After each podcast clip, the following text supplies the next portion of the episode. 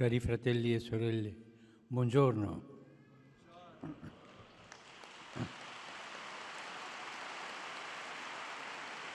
Oggi iniziamo un, un, ciclo di catechesi sul Padre nostro. I Vangeli ci hanno consegnato dei ritratti molto vivi di Gesù come uomo di preghiera. Gesù pregava. Nonostante l'urgenza della sua missione e l'impellenza di tanta gente che lo reclama, Gesù sente il bisogno di appartarsi nella solitudine e di pregare. Il Vangelo di Marco ci racconta questo dettaglio fin dalla prima pagina del ministero pubblico di Gesù. La giornata inaugurale di Gesù a Cafarnao si era conclusa in maniera trionfale Calato il sole, moltitudini di ammalati giungono alla porta dove Gesù dimora. Il Messia predica e guarisce. Si realizzano le antiche profezie e le attese di tanta gente che soffre. Gesù è il Dio vicino, il Dio che ci libera. Ma quella folla è ancora piccola se paragonata a tante altre folle che si raccoglieranno attorno al profeta di Nazareth. In certi momenti si tratta di assemblee oceaniche e Gesù è al centro di tutto, l'atteso della gente, l'esito della speranza di Israele. Eppure lui si svincola, non finisce ostaggio delle attese di chi ormai lo ha eletto come leader, che è un pericolo dei leader, attaccarsi troppo alla gente, non prendere distanza. Gesù se ne accorge e non finisce ostaggio della gente. Fin dalla prima notte di Cafarnao dimostra di essere un Messia originale. Nell'ultima parte della notte, quando ormai l'alba si annuncia, i, discepoli lo cercano ancora, ma non riescono a trovarlo. Dov'è? Finché Pietro finalmente lo rintraccia in un luogo isolato, completamente assorto in preghiera e gli dice, tutti ti cercano. L'esclamazione sembra essere la clausola apposta ad un successo presbicitario, la prova della buona riuscita di una missione. Ma Gesù dice ai suoi che andave, deve andare altrove, che non è la gente a cercare lui, ma è anzitutto lui a cercare gli altri per cui non deve mettere radici, ma rimanere continuamente pellegrino sulle strade di Galilea e anche pellegrino verso il Padre, cioè pregando, in cammino di preghiera. Gesù prega. E tutto accade in una notte di preghiera. In qualche pagina della scrittura sembra essere anzitutto la preghiera di Gesù, la sua intimità con il Padre a governare tutto. Lo sarà per esempio soprattutto la notte del Getsemani, l'ultimo tratto del cammino di Gesù, in assoluto il più difficile tra quelli che fino allora ha compiuto, sembra trovare il suo senso nel continuo ascolto che Gesù rende al Padre. Una preghiera sicuramente non facile, anzi una vera e propria agonia, nel senso dell'agonismo degli atleti, eppure una preghiera capace di sostenere il cammino della croce. Ecco il punto essenziale. Lì Gesù pregava. Gesù pregava con intensità nei momenti pubblici, condividendo la liturgia del suo popolo, ma cercava anche luoghi raccolti, separati dal turbinio del mondo, luoghi che permettessero di scendere nel segreto della sua anima. È il profeta che conosce le pietre del deserto e sale in alto sui monti. Le ultime parole di Gesù prima di spirare sulla croce sono parole di salmi, cioè della preghiera, della preghiera dei giudei. Pregava con le preghiere che la mamma le aveva insegnato. Gesù pregava come prega ogni uomo del mondo, eppure nel suo modo di pregare vi era anche racchiuso un mistero, qualcosa che sicuramente non è sfuggito agli occhi dei suoi discepoli se nei Vangeli troviamo quella supplica così semplice e immediata. Signore, insegnaci a pregare. Loro vedevano Gesù pregare e avevano la voglia di imparare come si fa questo. Signore, insegnaci a pregare. E Gesù non si rifiuta, non è geloso della sua intimità con il Padre, ma è venuto proprio per introdurci in questa relazione con il Padre e così diventa maestro di preghiera dei suoi discepoli, come sicuramente vuole esserlo per tutti noi. Anche noi dovremmo dire, Signore, insegnami a pregare, insegnami. Anche se forse preghiamo da tanti anni, dobbiamo sempre imparare. L'orazione dell'uomo, questo anelito che nasce in maniera così naturale dalla sua anima, è forse uno dei misteri più fitti dell'universo. E non sappiamo nemmeno se le preghiere che indirizziamo a Dio siano effettivamente quelle che Lui vuole sentirsi rivolgere. La Bibbia ci dà anche testimonianza di preghiere inopportune, che alla fine vengono respinte da Dio. Basta ricordare la parabola del fariseo e del pubblicano. Solamente quest'ultimo, il pubblicano, torna a casa dal Tempio giustificato, perché il fariseo era orgoglioso e gli piaceva che la gente lo, lo vedesse pregare e faceva finta di pregare, il cuore era freddo. E dice Gesù, questo non è giustificato perché chiunque si esalta sarà umiliato, chi invece si umilia sarà esaltato. Il primo passo per pregare è essere umile, andare dal Padre e dire ma Padre, andare dalla Madonna, ma guardami, sono peccatore, sono debole, sono cattivo, sono, ognuno sa cosa dirle, ma sempre si incomincia con l'umiltà. Il Signore ascolta. La preghiera umile è ascoltata dal Signore. Perciò, iniziando questo ciclo di catechesi sulla preghiera di Gesù, la cosa più bella e più giusta che tutti quanti dobbiamo fare ed ripetere l'invocazione dei discepoli. Maestro, insegnaci a pregare. Sarà bello in questo tempo di avvento ripeterlo. Signore, insegnami a pregare. Tutti possiamo andare un po' oltre e, pre- e pregare meglio ma chiederlo al Signore. Signore, insegnami a pregare. Facciamo questo in questo tempo di avvento. E Lui sicuramente non lascerà cadere nel vuoto la nostra invocazione. Grazie.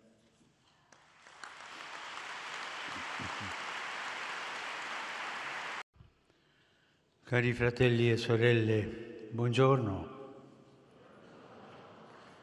Proseguiamo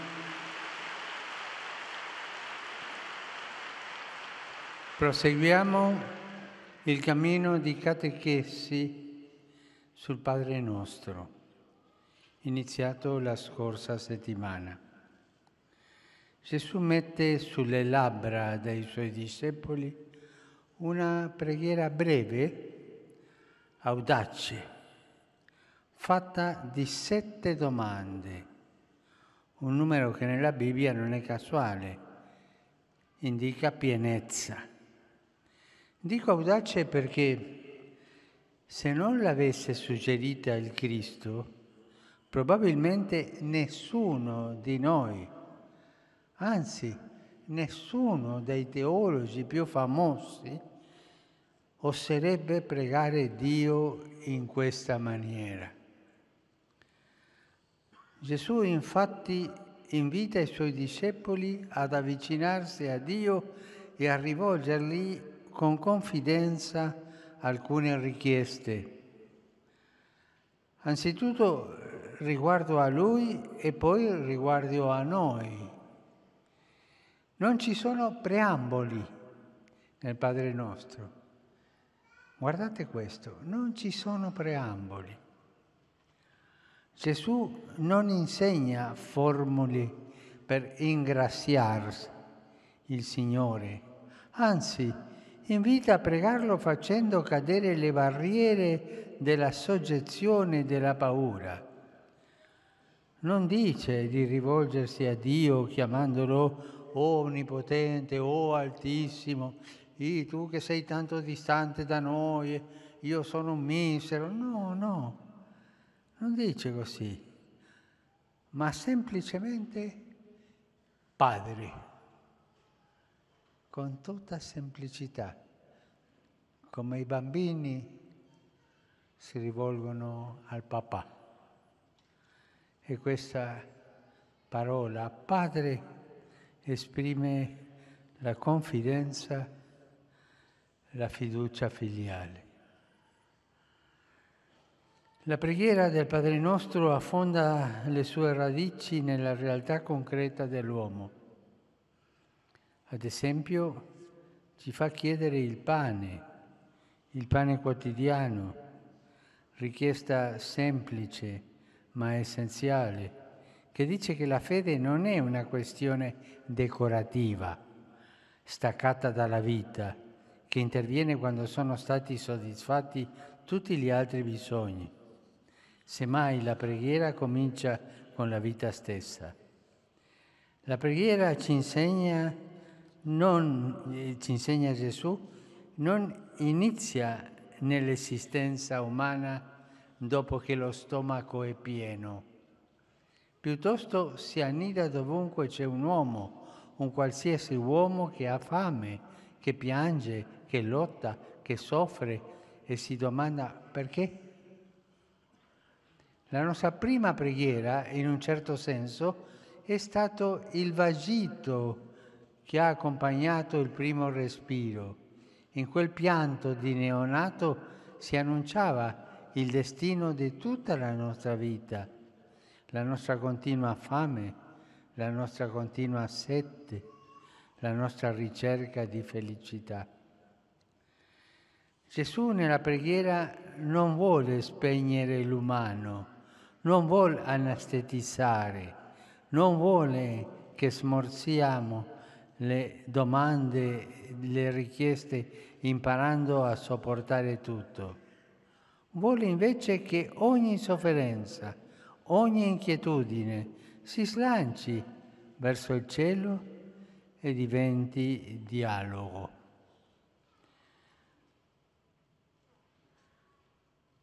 Avere fede, diceva una persona, è un'abitudine al grido. Dovremmo essere tutti quanti come il Bartimeo del Vangelo. Ricordiamo quel passo del Vangelo, Bartimeo, il figlio di Timeo. Quell'uomo cieco che mendicava alle porte di Gerico, intorno a sé aveva tanta brava gente che gli intimava a tacere. Ma stai zitto, passa il Signore, stai zitto, non disturbare.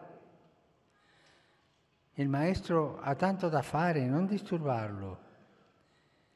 Ma tu sei fastidioso con le tue grida, non disturbare. Ma lui, lui non, non ascoltava quei consigli.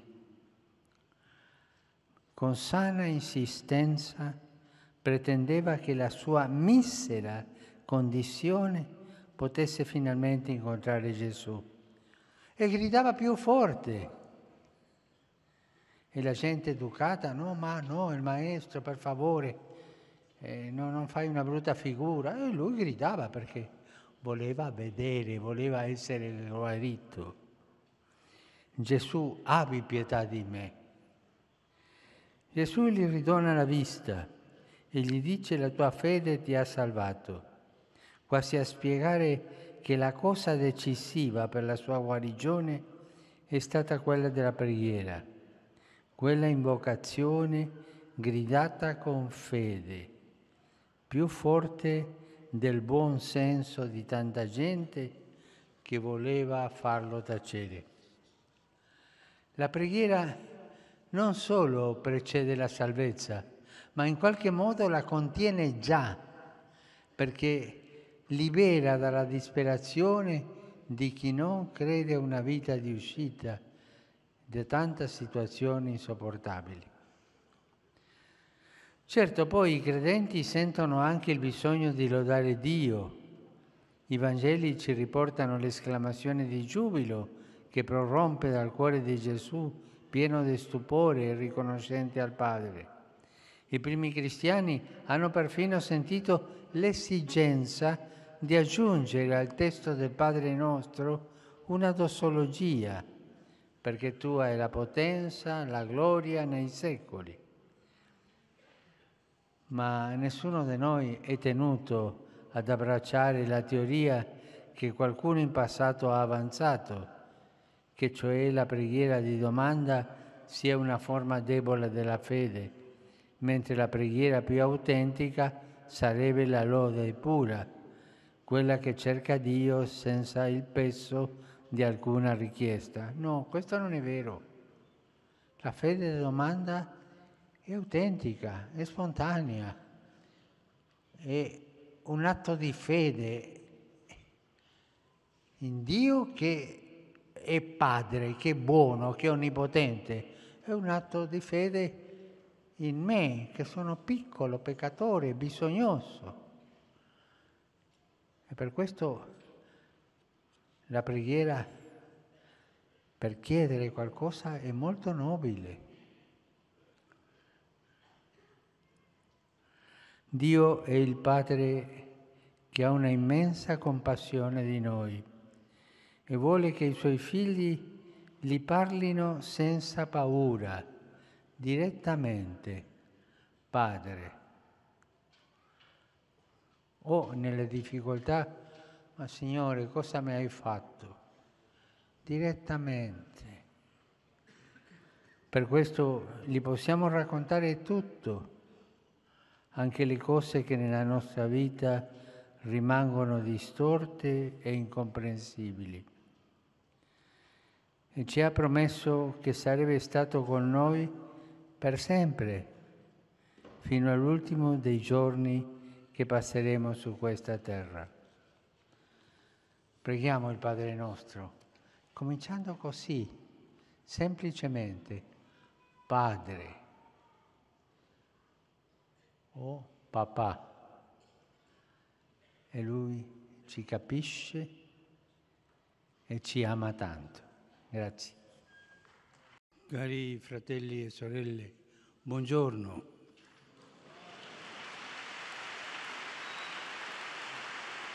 e, e anche buon anno.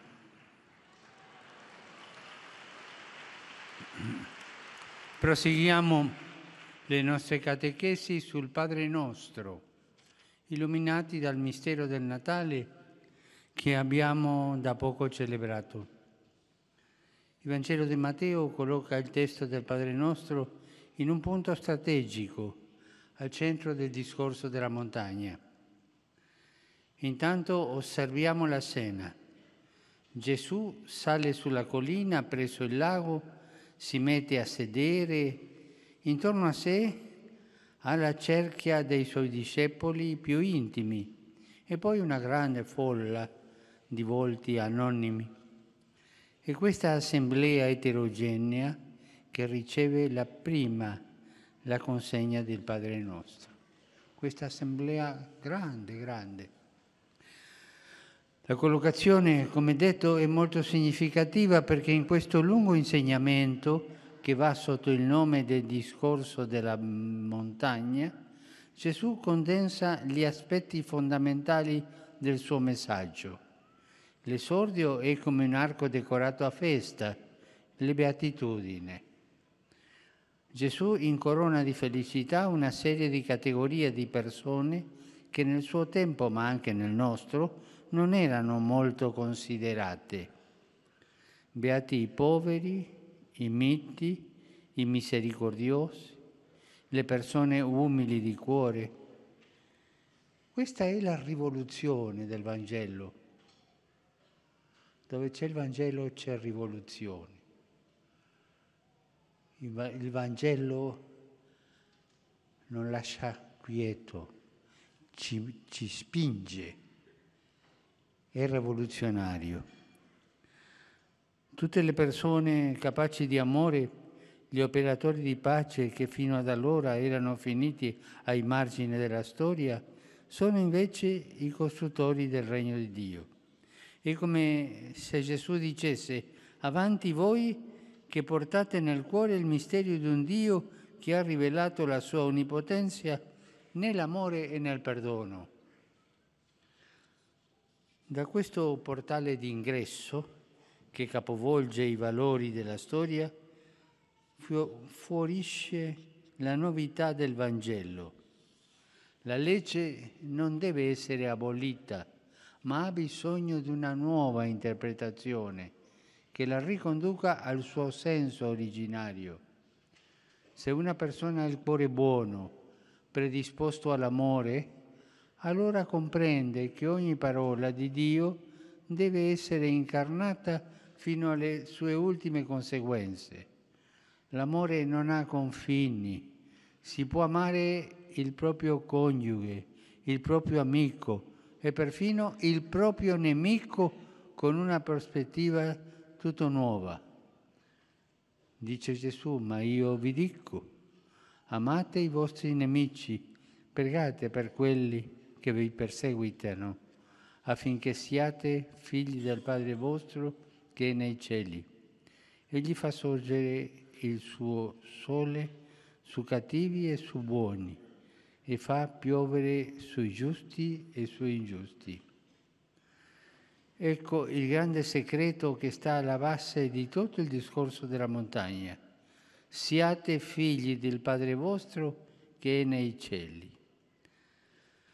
Apparentemente questi capitoli del Vangelo di Matteo sembrano essere un discorso morale, sembrano evocare un'etica così esigente da apparire impraticabile.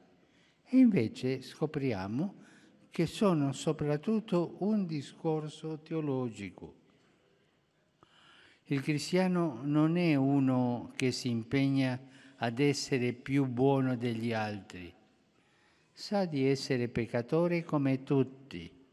Il cristiano semplicemente è l'uomo che sosta davanti al nuovo rovetto ardente, alla rivelazione di un Dio che non porta l'enigma di un nome impronunciabile, ma che chiede ai suoi figli di invocarlo con il nome di Padre, di lasciarsi rinnovare dalla sua potenza e di riflettere un raggio della sua bontà per questo modo così assetato di bene, così in attesa di belle notizie. Ecco dunque come Gesù introduce l'insegnamento della preghiera del Padre nostro. Lo fa prendendo le distanze da due gruppi del suo tempo. Anzitutto gli ipocriti. Non siate simili agli ipocriti che nelle sinagoghe e negli angoli delle piazze amano pregare stando ritti per essere visti dalla gente. C'è gente che è capace di tessere preghiere atee, senza Dio, e lo fanno per essere ammirati dagli uomini. E quante volte noi eh, vediamo lo scandalo di quelle persone che vanno in chiesa e stanno tutta la giornata lì o vanno tutti i giorni e poi vivono odiando agli altri o parlando male della gente. Questo è uno scandalo. Meglio non andare in chiesa. Vive così, come ateo. Ma se tu vai in chiesa, vive come figlio, come fratello e dà una vera testimonianza, non una controtestimonianza. La preghiera cristiana, invece, non ha altro testimone credibile che la propria coscienza, dove si intreccia intensissimo un continuo dialogo con il Padre. Quando tu preghi, entra nella tua camera, chiudi la porta e prega il Padre tuo che è nel segreto. Poi Gesù prende le distanze dalla preghiera dei pagani. Non sprecate parole, Essi credono di venire ascoltati a forza di parole. Qui forse Gesù a quella captatio benevolenzie che era la necessaria premessa di tante preghiere antiche. La divinità doveva essere in qualche modo ammansita da una lunga serie di lodi, anche di preghiera. Pensiamo a quella scena del Monte Carmelo, quando il profeta Elie eh, scommessa i sacerdoti di Baal. Loro gridavano, ballavano, chiedevano eh, tante cose perché il loro Dio li ascoltasse. E invece Elia stava zitto e il Signore si rivelò a Elia. I pagani pensano che parlando, parlando, parlando, parlando si prega. E anche io penso a tanti cristiani che credono che pregare, scusatemi, è parlare Dio come un pappagallo. No, pregare si fa dal cuore, da dentro.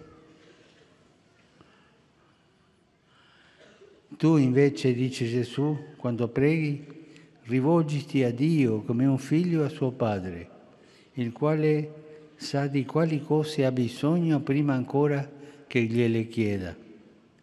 Potrebbe essere anche una preghiera silenziosa.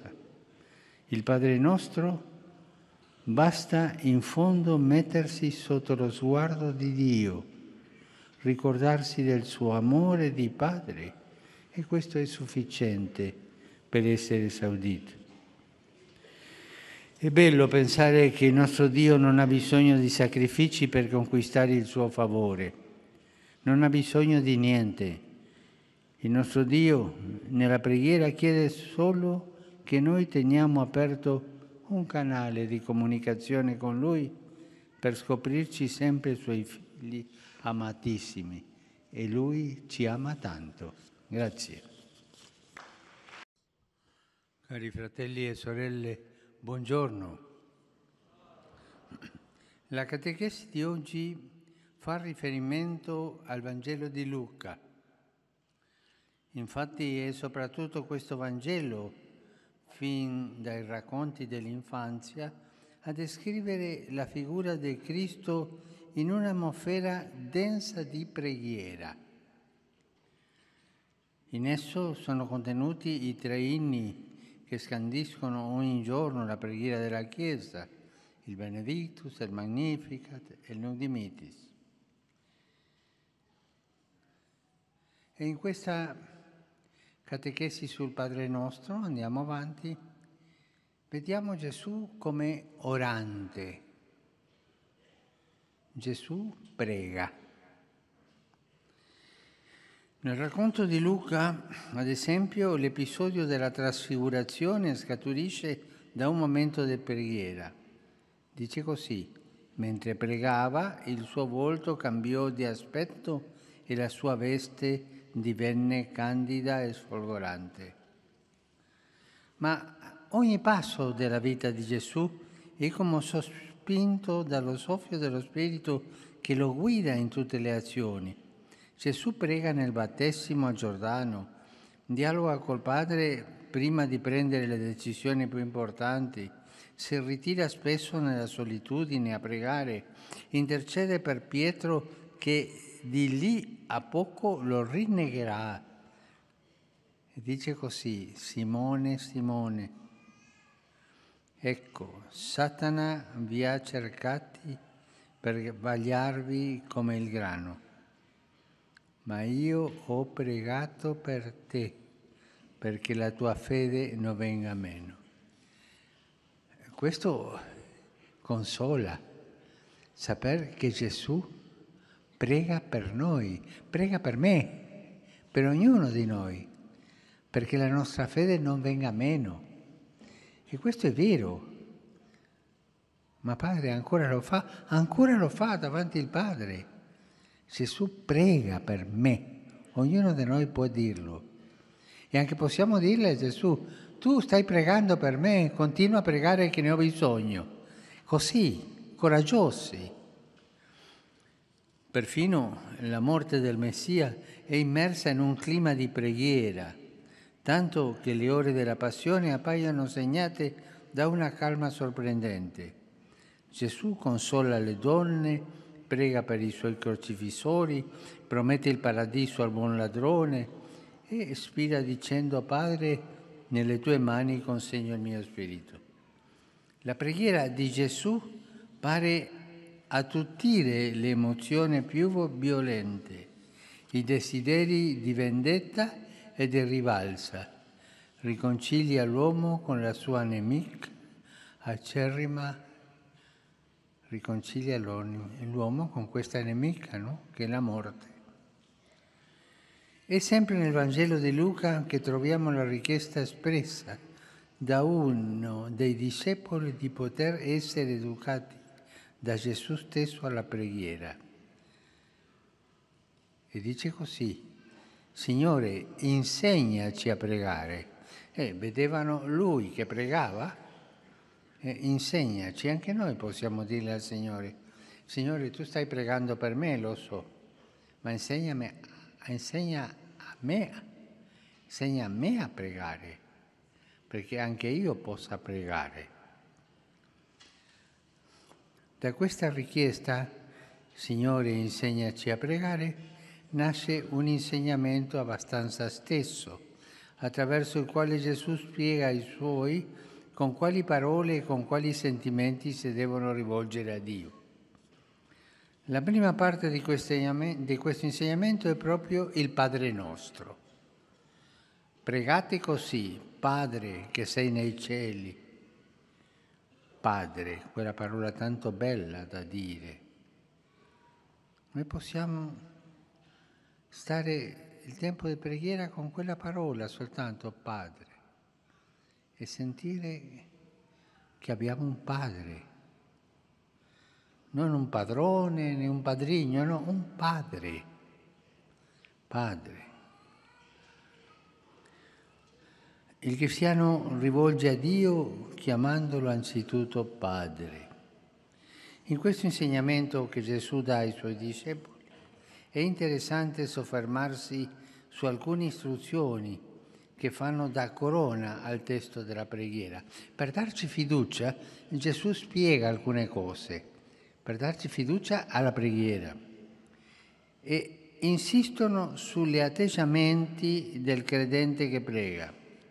Per esempio, c'è la parabola dell'amico importuno che va a disturbare un'intera famiglia che dorme perché all'improvviso è arrivata una persona da un viaggio e non ha pani da offrirgli. Cosa dice Gesù a questo che bussa alla porta e sveglia l'amico? Cosa, cosa dice Gesù? Vi dico, spiega Gesù, che anche se non si alzerà a darglieli perché è suo amico, almeno per la sua invadenza si alzerà a dargliene quanti gliene occorrono. Con questo vuole insegnarci a, a pregare, a, a insistere nella preghiera. E subito dopo fa l'esempio di un padre che ha un figlio affamato. Tutti voi padri e nonni che siete qui, quando il figlio o il nipotino chiede qualcosa, ha fame e chiede, chiede, poi piange, sgrida, ha fame. Quale padre tra voi, se il figlio gli chiede un pesce, gli darà una serpe al posto del pesce? E tutti voi avete l'esperienza, quando il figlio chiede, voi date da mangiare quello che chiede, per il bene di lui. Con queste parole Gesù fa capire che Dio risponde sempre che nessuna preghiera resterà inascoltata. Perché? Perché lui è padre e non dimentica i suoi figli che soffrono. Certo, queste affermazioni ci mettono in crisi perché tante nostre preghiere sembra che non ottengano alcun risultato. Quante volte abbiamo chiesto e non ottenuto? Ne abbiamo l'esperienza tutti. Quante volte abbiamo bussato e trovato una porta chiusa? Gesù ci raccomanda in quei momenti di insistere e non darsi per vinti. La preghiera trasforma sempre la realtà, sempre. La preghiera trasforma, sempre. Trasforma la realtà.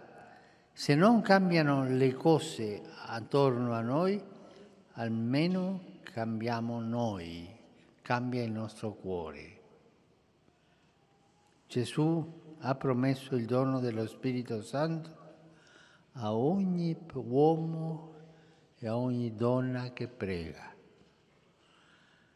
Possiamo essere certi che Dio risponderà.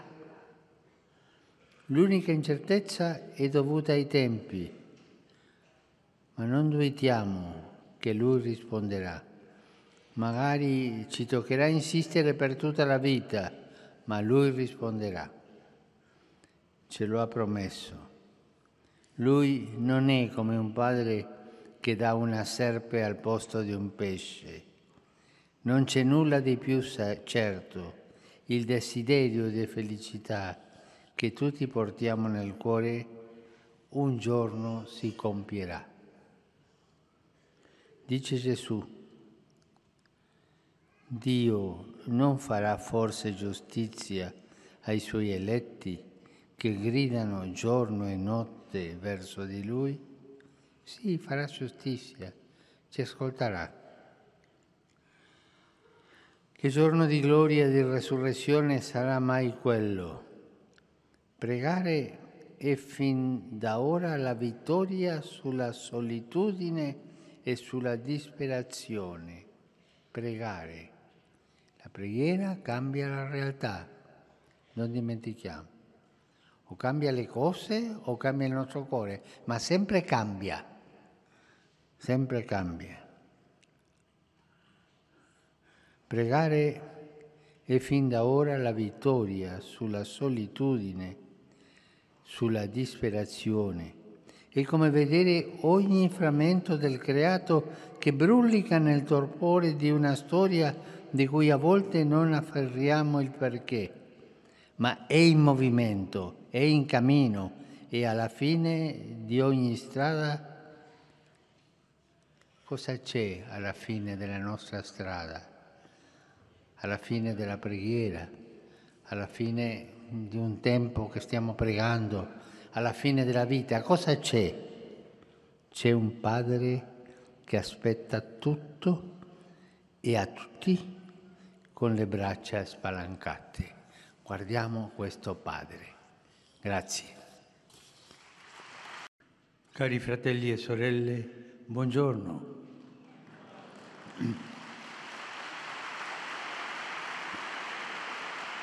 Proseguendo, proseguendo le catechesi sul Padre nostro, oggi partiamo dall'osservazione che nel Nuovo Testamento la preghiera sembra voler arrivare all'essenziale, fino a concentrarsi in una sola parola, Abba, Padre.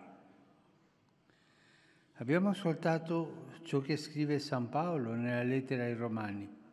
Voi non avete ricevuto uno spirito da schiavi per ricadere nella paura, ma avete ricevuto lo spirito che rende figli adottivi per mezzo del quale gridiamo Abba Padre.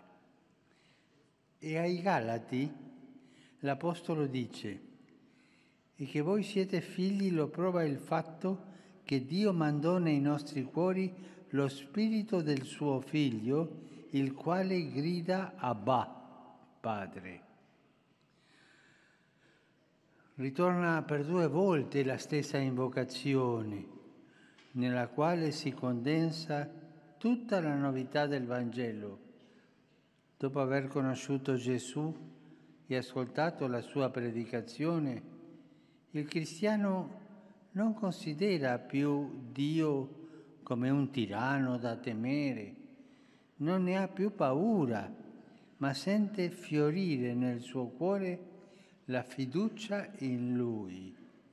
Può parlare con il Creatore chiamandolo Padre.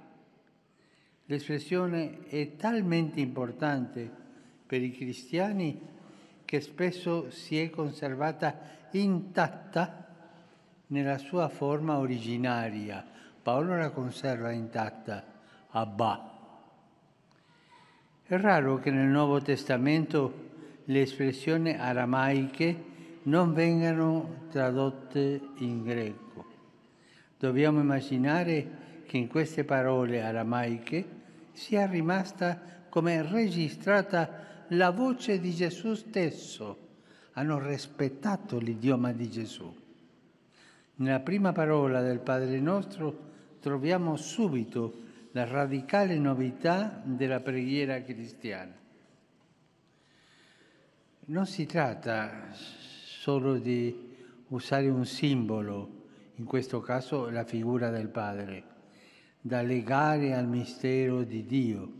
Si tratta invece di avere, per così dire, tutto il mondo di Gesù travassato nel proprio cuore.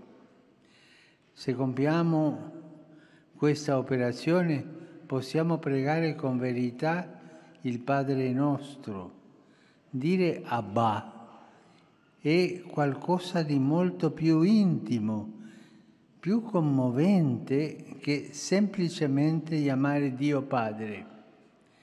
Ecco perché qualcuno ha proposto di tradurre questa parola aramaica originaria Abba con papà o babo, invece di dire Padre nostro, dire papà, babbo.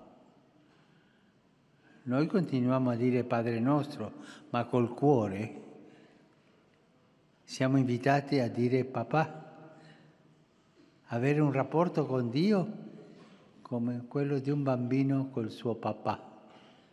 Il dice papà, dice babbo.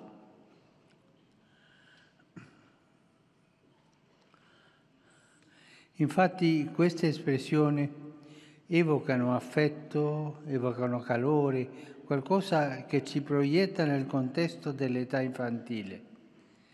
L'immagine di un bambino completamente avvolto dall'abbraccio di un padre che prova infinita tenerezza per lui. E per questo, cari fratelli e sorelle, per pregare bene bisogna arrivare avere un cuore di bambino per pregare bene, non un cuore sufficiente, così non si può pregare bene, come un bambino nelle braccia del suo padre, del suo papà, del suo babbo. Ma sicuramente sono i Vangeli a introdurci meglio nel senso di questa parola.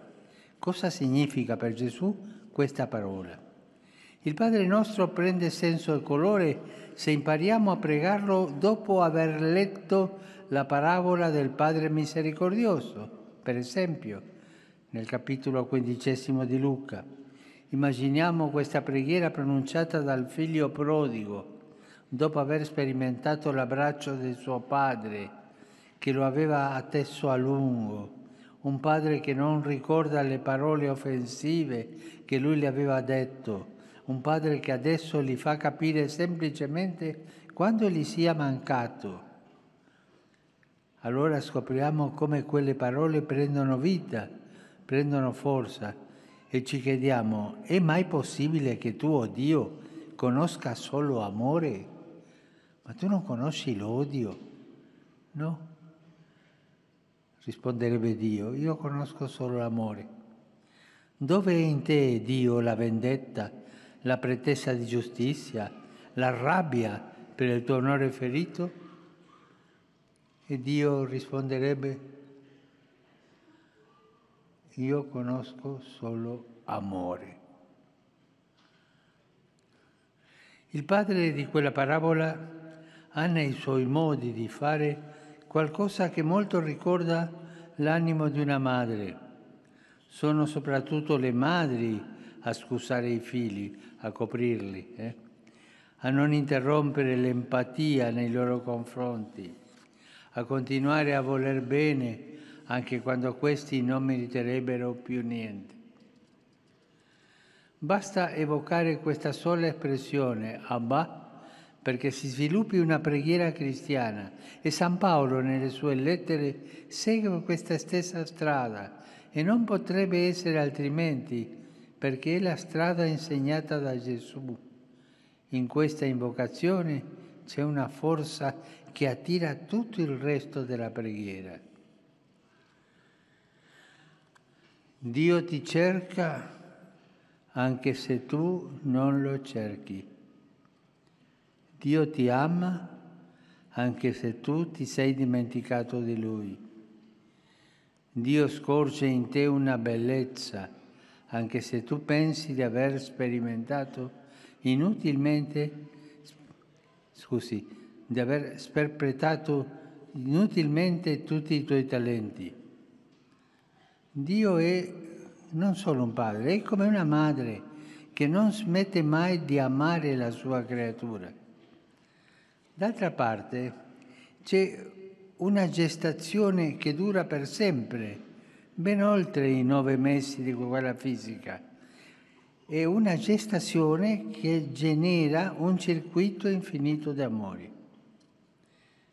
Per un cristiano pregare è dire semplicemente Abba, dire papà, dire babbo, dire padre, ma con la fiducia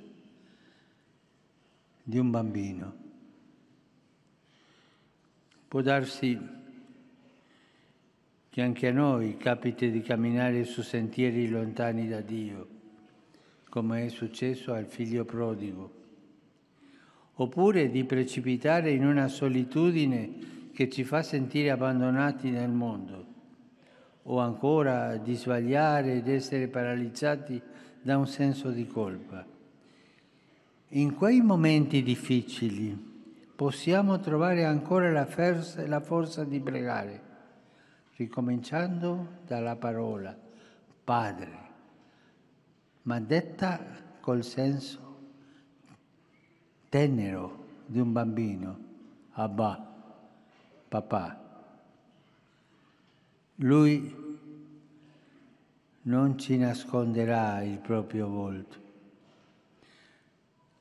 Ricordate bene, Forse qualcuno ha dentro di sé cose brutte, cose che non, non sa come risolvere, eh, ma tanta amarezza per aver fatto questo e l'altro, l'altro. Lui non nasconderà il suo volto. Lui non si chiuderà nel silenzio. Tu dille padre e lui ti risponderà. Tu hai un padre. Sì, ma io sono un delinquente, ma hai un padre che ti ama. Dilli padre. Incomincia a pregare così. E nel silenzio ci dirà che mai ti ha perso di vista. Ma Signore, io ho fatto questo, Padre, io ho fatto questo, mai ti ho perso di vista, ho visto tutto, ma sono rimasto sempre lì, vicino a te fedele al mio amore per te. Quella sarà la risposta. Non dimenticatevi mai di dire Padre. Grazie. Cari fratelli e sorelle, buongiorno. Continuiamo il nostro percorso per imparare sempre meglio a pregare come Gesù ci ha insegnato. Dobbiamo pregare come Lui ci ha insegnato a farlo. Lui ha detto, quando preghi, entra nel silenzio della tua camera, ritirati dal mondo rivolgiti a Dio chiamandolo Padre. Gesù vuole che i suoi discepoli non siano come gli ipocriti che pregano stando dritti in piedi nelle piazze per essere ammirati dalla gente. No, Gesù non vuole ipocrisia. La vera preghiera è quella che si compie nel segreto della coscienza, nel cuore, imperscrutabile, visibile solo a Dio, io e Dio. Essa rifugge dalla falsità. Con Dio è impossibile fingere, è impossibile. Davanti a Dio non c'è trucco che abbia potere. Dio ci conosce così, nudi nella coscienza. E fingere non si può.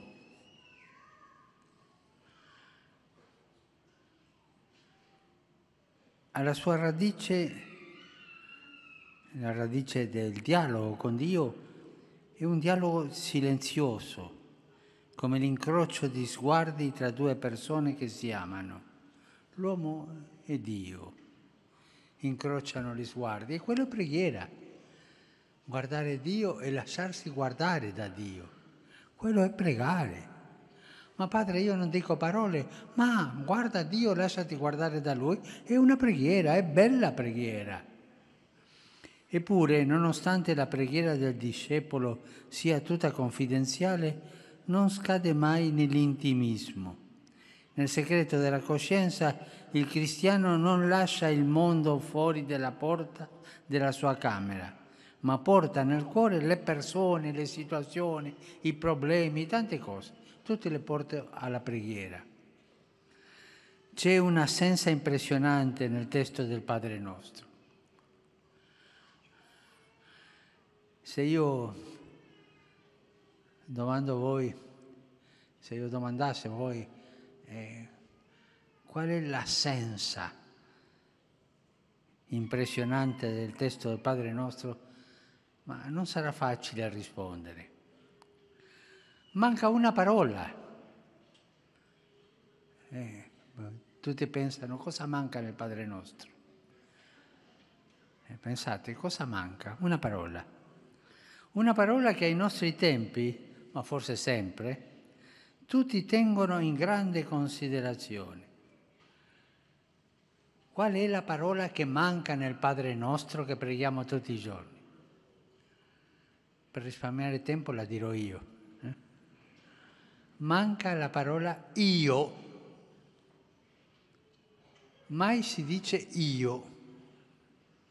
Gesù insegna a pregare avendo sulle labbra anzitutto il tu perché la preghiera cristiana è dialogo. sia santificato il tuo nome, venga il tuo regno, sia fatta la tua volontà, non il mio nome, il mio regno, la mia volontà. Io, io no, non va. E poi passa al noi.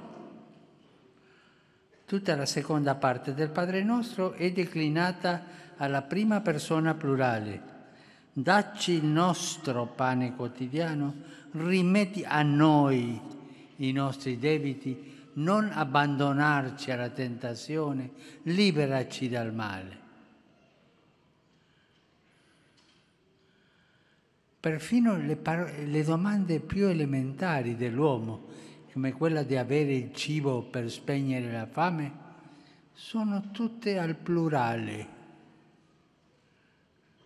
Nella preghiera cristiana nessuno chiede il pane per sé, dammi il pane di oggi, no, dacci.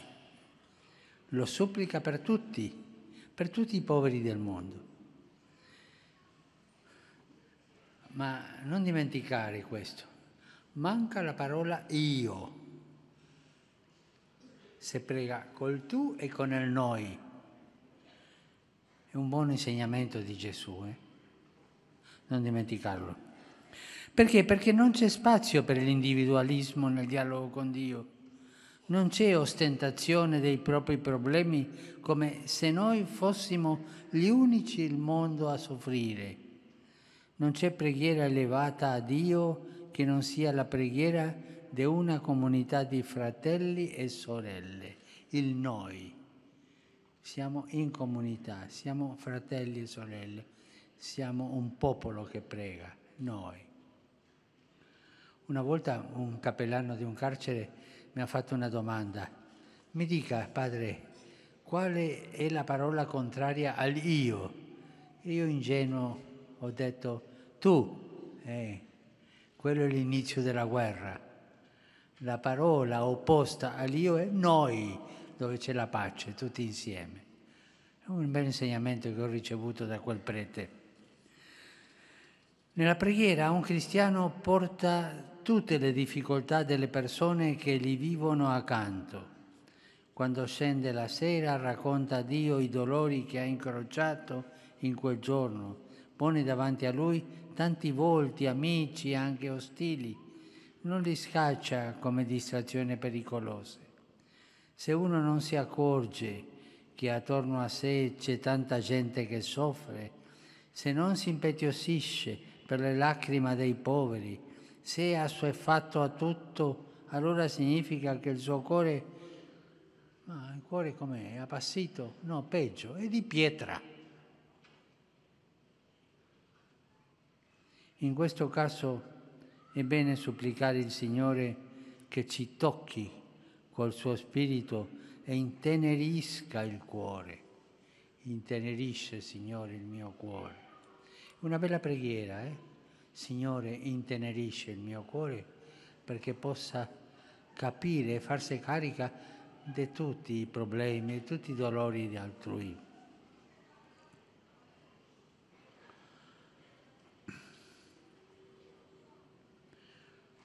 Il Cristo non è passato indenne accanto alla miseria del mondo.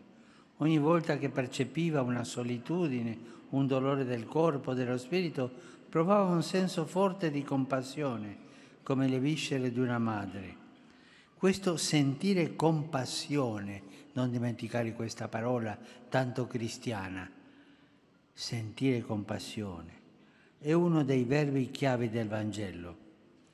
È ciò che spinge il buon samaritano ad avvicinarsi all'uomo ferito sul bordo della strada, al contrario delle altre che hanno il cuore duro. Ci possiamo chiedere, quando prego, mi apro al grido di tante persone vicine e lontane? Oppure penso alla preghiera come una specie di anestesia per poter stare più tranquillo? Lancio la domanda, ognuno si risponda. In questo caso sarei vittima di un terribile equivoco. Certo, la mia non sarebbe più una preghiera cristiana, perché quel noi che Gesù ci ha insegnato mi impedisce di stare in pace da solo. E mi fa sentire responsabile dei miei fratelli e sorelle. Ci sono uomini che apparentemente non cercano Dio, ma Gesù ci fa pregare anche per loro, perché Dio cerca queste persone più di tutti. Gesù non è venuto per i sani, ma per i malati, per i peccatori, cioè per tutti, perché chi pensa di essere sano in realtà non lo è. Se lavoriamo per la giustizia non sentiamoci migliori degli altri. Il Padre fa sorgere il suo sole sopra buoni e sopra cattivi. Ama tutti il Padre. Impariamo da Dio che è sempre buono con tutti, al contrario di noi che riusciamo ad essere buoni soltanto con qualcuno, con qualcuno che mi piace. Fratelli e sorelle, santi e peccatori, siamo tutti fratelli amati dallo stesso Padre e alla sera della vita saremo giudicati sull'amore, come abbiamo amato. Non un amore solo sentimentale, ma compassionevole, concreto, secondo la regola evangelica. Non dimenticarla, eh? Tutto quello che avete fatto a uno solo di questi miei fratelli più piccoli, l'avete fatto a me, così dice il Signore. Grazie. Cari fratelli e sorelle, buongiorno. E l'udienza di oggi si sviluppa in due posti. Primo, ho fatto l'incontro con i fedeli del Benevento che erano a San Pietro. Adesso con voi. E questo è, è dovuto a, alla delicatezza della prefettura della Casa Pontificia che non voleva che voi prendeste freddo. Eh, ringraziare loro che hanno fatto questo. Grazie.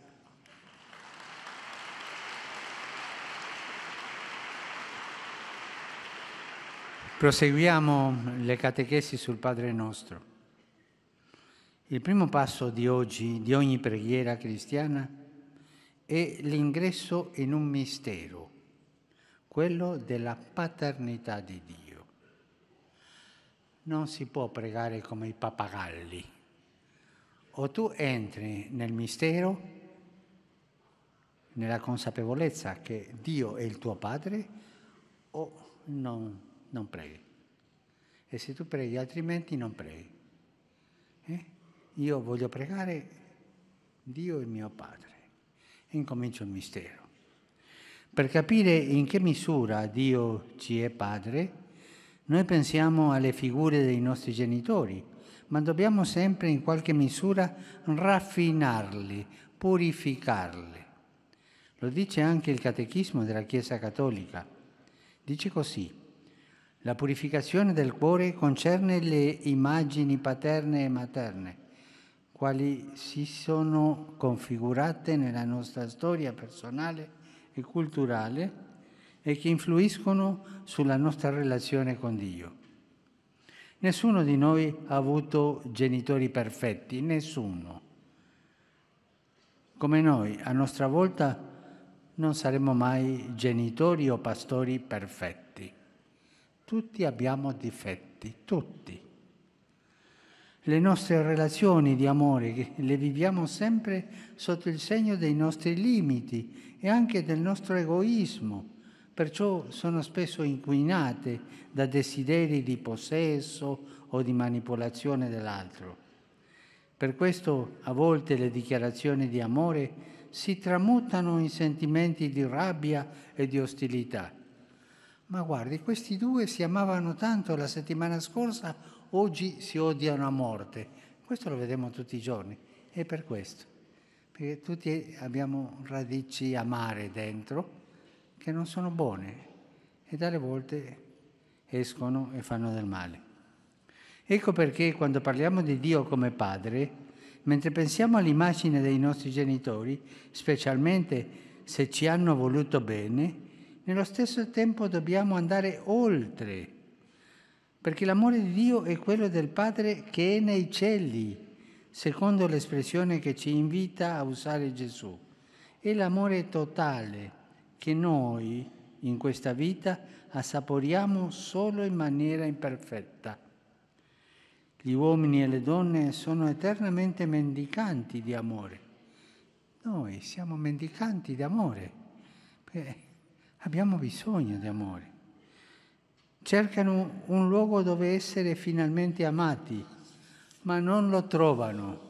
Quante amicizie e quanti amori delusi ci sono nel nostro mondo, tanti. Il dio greco dell'amore, nella mitologia, è quello più tragico in assoluto. Non si capisce se sia un essere angelico oppure un demone la mitologia dice che è figlio di Poros e Penia, cioè della scaltrezza e della povertà, destinato a portare in se stesso un po' della fisonomia di questi genitori.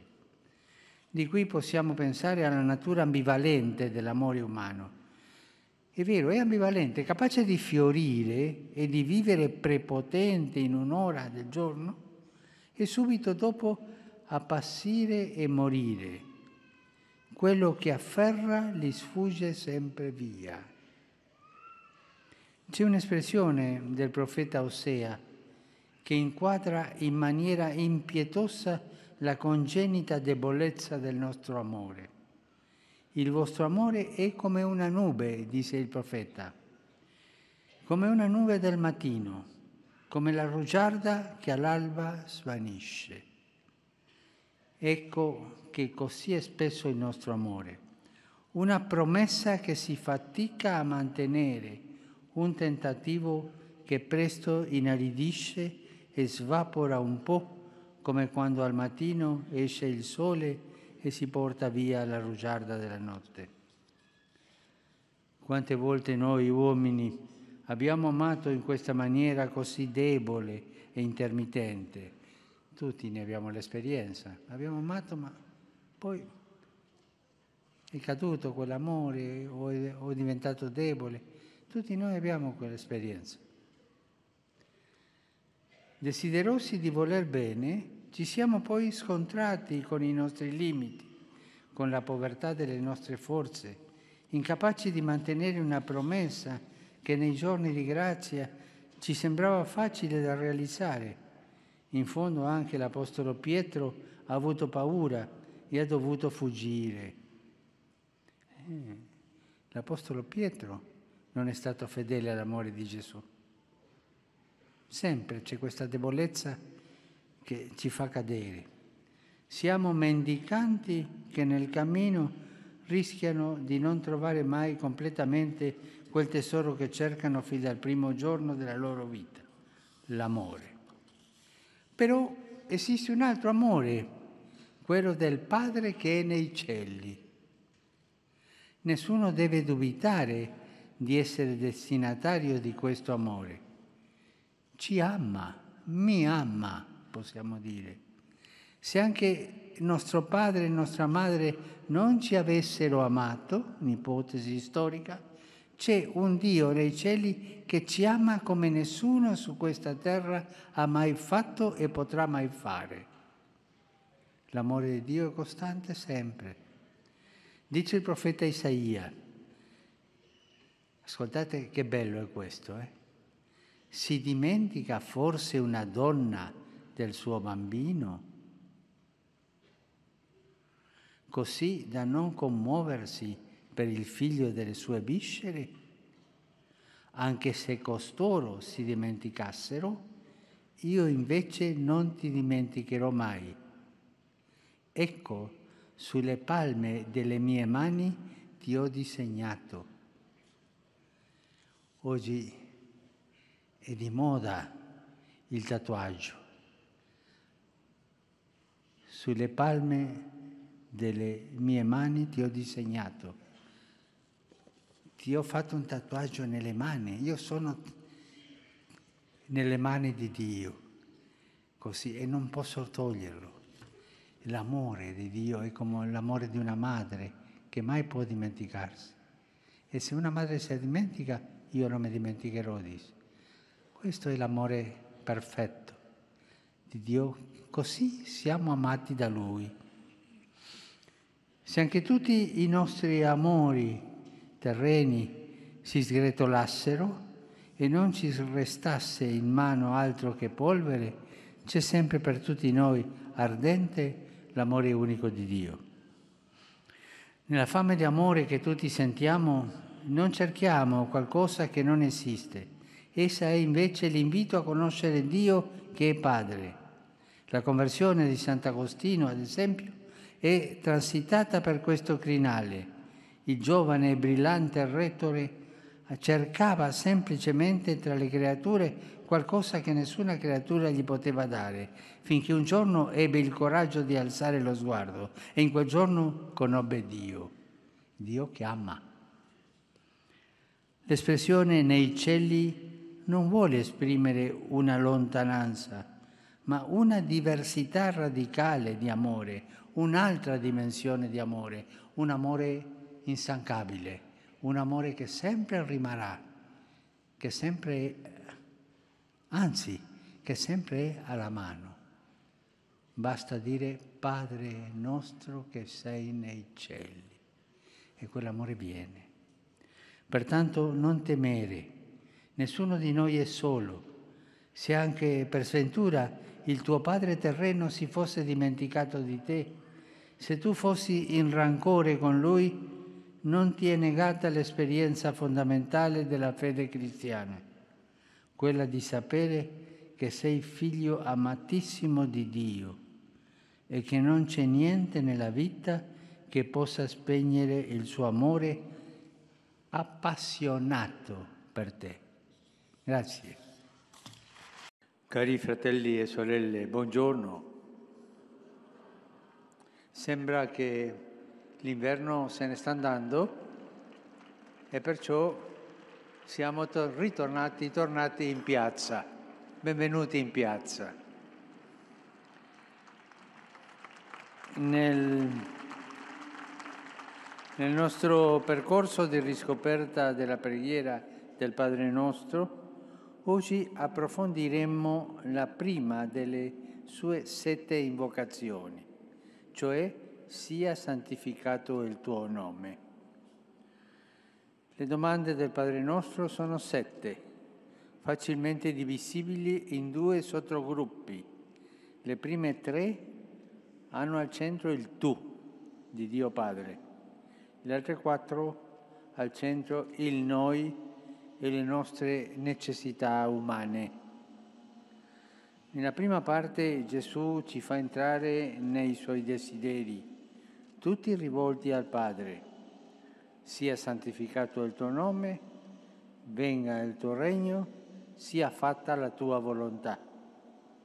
Nella seconda è Lui che entra in noi e si fa interprete dei nostri bisogni, il pane quotidiano, il perdono dei peccati, l'aiuto nella tentazione e la liberazione dal male.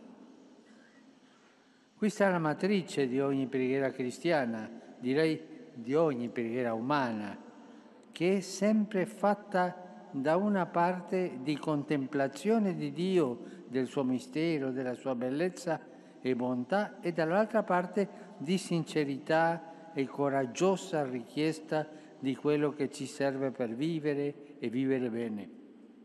Così nella sua semplicità nella sua essenzialità il Padre nostro educa chi lo prega a non moltiplicare parole vane, perché, come Gesù stesso dice, il Padre vostro sa di quali cose avete bisogno prima ancora che gliele chiedate.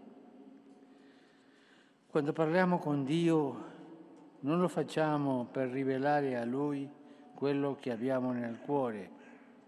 Lui lo conosce molto meglio di noi se Dio è un mistero per noi, noi invece non siamo un enigma ai suoi occhi. Dio è come quelle mamme a cui basta uno sguardo per capire tutto dai figli, se sono contenti o tristi, se sono sinceri o nascondano qualcosa. Il primo passo della preghiera cristiana è dunque la consegna di noi stessi a Dio, alla sua provvidenza. È come, dice, è come dire, Signore, tu sai tutto, non c'è nemmeno bisogno che io ti racconti il mio dolore, ti chiedo solo che tu stia qui accanto a me, sei tu la mia speranza. È interessante notare che Gesù, nel discorso della montagna, subito dopo aver trasmesso il testo del Padre nostro, ci esorta a non preoccuparci e non affannarci per le cose. Sembra una contraddizione.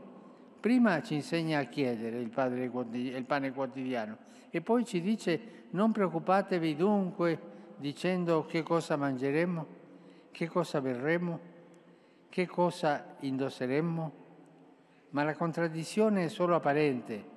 Le domande del cristiano esprimono la confidenza nel Padre ed è proprio questa fiducia che ci fa chiedere ciò di cui abbiamo bisogno senza affanno e agitazione. È per questo che preghiamo dicendo sia santificato il tuo nome. In questa domanda, la prima, sia santificato il tuo nome, si sente tutta l'ammirazione di Gesù per la bellezza e la grandezza del Padre e il desiderio che tutti lo riconoscano e lo amino per quello che veramente è. E nello stesso tempo c'è la supplica che il suo nome sia santificato in noi, nella nostra famiglia, nella nostra comunità, nel mondo intero. È Dio chi santifica, che ci trasforma con il suo amore, ma nello stesso tempo siamo anche noi che con la nostra testimonianza manifestiamo la santità di Dio nel mondo, rendendo presente il suo nome. Eh, Dio è santo, ma se noi, se la nostra vita non è santa, c'è una grande incoerenza. La santità di Dio deve rispecchiarsi nelle nostre azioni, nella nostra vita. Io sono cristiano, Dio è santo, ma io faccio tante cose brutte. No, questo non serve. Questo anche fa male, questo scandalizza e non aiuta. La santità di Dio è una forza di espansione e noi supplichiamo perché frantumi in fretta le barriere del nostro mondo. Quando Gesù incomincia a predicare, il primo a pagarne le conseguenze è proprio il male che affligge il mondo. Gli spiriti maligni imprecano. Che vuoi di noi, Gesù Nazareno? Sei venuto a rovinarci? Io so che tu sei il santo di Dio. Non si era mai visto una santità così non preoccupata di se stessa, ma protessa verso l'esterno. Una santità, quella di Gesù, che si allarga a cerchi concentrici, come quando si getta un sasso in uno stagno. Il male ha i giorni contatti. Il male non è eterno, eh? Il male ha i giorni contatti. Il male non può più nuocere, a, è arrivato l'uomo forte che prende possesso della sua casa. E questo uomo forte è Gesù, che ci dà anche a noi la forza per prendere possesso della nostra casa interiore. La preghiera scaccia ogni timore. Il Padre ci ama, il Figlio alza le braccia affiancandole alle nostre. Lo Spirito lavora in segreto per la redenzione del mondo. E noi, noi non vacilliamo nell'incertezza. Abbiamo una grande certezza, Dio mi ama, Gesù ha dato la vita per me, lo Spirito è dentro di me. E questa è la grande cosa certa. e il male ha paura. E questo è bello. Grazie. Cari fratelli e sorelle, buongiorno. Quando preghiamo il Padre nostro, la seconda invocazione con cui ci rivolgiamo a Dio è venga il tuo regno. Dopo aver pregato perché il suo nome sia santificato, il credente esprime il desiderio che si affretti la venuta del suo regno. Questo desiderio è sgorgato, per così dire, dal cuore stesso di Cristo, che iniziò la sua predicazione in Galilea proclamando il tempo è compiuto e il regno di Dio è vicino. Convertitevi e credete nel Vangelo.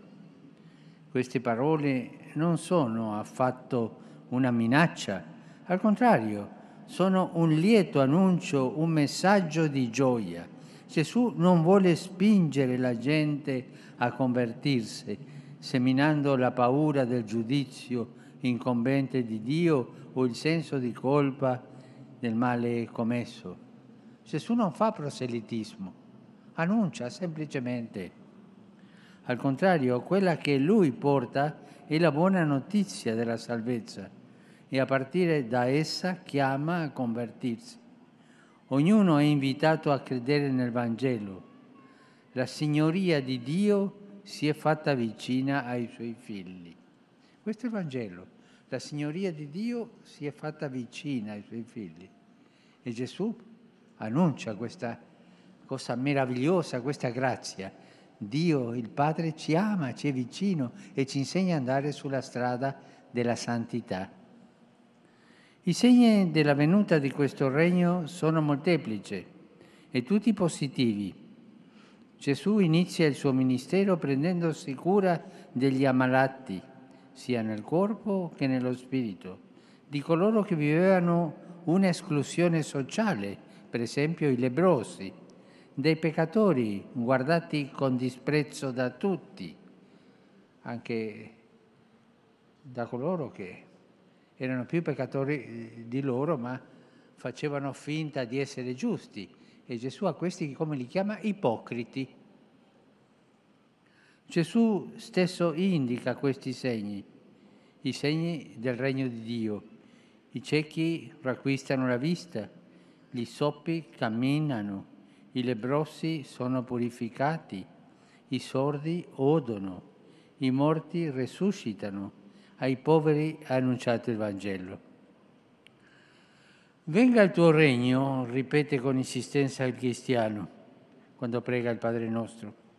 Gesù è venuto, però il mondo è ancora segnato dal peccato, popolato da tanta gente che soffre, da persone che non si riconciliano e non perdonano, da guerre e da tante forme di sfruttamento.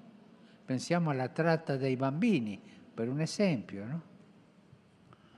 Tutti questi fatti sono la prova che la vittoria di Cristo non si è ancora completamente attuata. Tanti uomini e donne vivono ancora con il cuore chiuso e soprattutto in queste situazioni che sulle labbra del cristiano afflora la seconda invocazione del Padre nostro. Venga il tuo regno, che è come dire, ma Padre, abbiamo bisogno di te. Gesù, abbiamo bisogno di te. Abbiamo bisogno che ovunque e per sempre tu sia Signore in mezzo a noi. Venga il tuo regno. Sii tu in mezzo a noi. A volte ci domandiamo come mai questo regno si realizza così lentamente. Gesù ama parlare della sua vittoria con il linguaggio delle parabole. Ad esempio, dice che il regno di Dio è simile a un campo dove crescono insieme il buon grano e la zizzania. Il peggiore errore sarebbe di voler intervenire subito, estirpando dal mondo quelle che si sembrano essere erbe infestanti. Dio non è come noi, Dio ha pazienza, non è con la violenza che si instaura il regno del mondo. Il suo stile di propagazione è la mitezza. Il regno di Dio è certamente una grande forza, la più grande che ci sia, ma non secondo i criteri del mondo. Per questo sembra non avere mai la maggioranza assoluta. È come il lievito che si impasta nella farina, apparentemente scompare eppure è proprio esso che fa fermentare la massa. Oppure come il granello di senape, così piccolo, quasi invisibile, che però porta in sé la dirompente forza della natura e una volta cresciuto diventa il più grande di tutti gli alberi dell'orto. In questo destino del regno di Dio si può intuire la trama della vita di Gesù anche lui è stato per i suoi contemporanei un segno essile, un evento pressoché sconosciuto agli storici ufficiali del tempo, un chicco di grano. Si è definito lui stesso, che muore nella terra, ma solo così può dare molto frutto. Il simbolo del seme è eloquente. Un giorno il contadino lo affonda nella terra un gesto che sembra una sepoltura.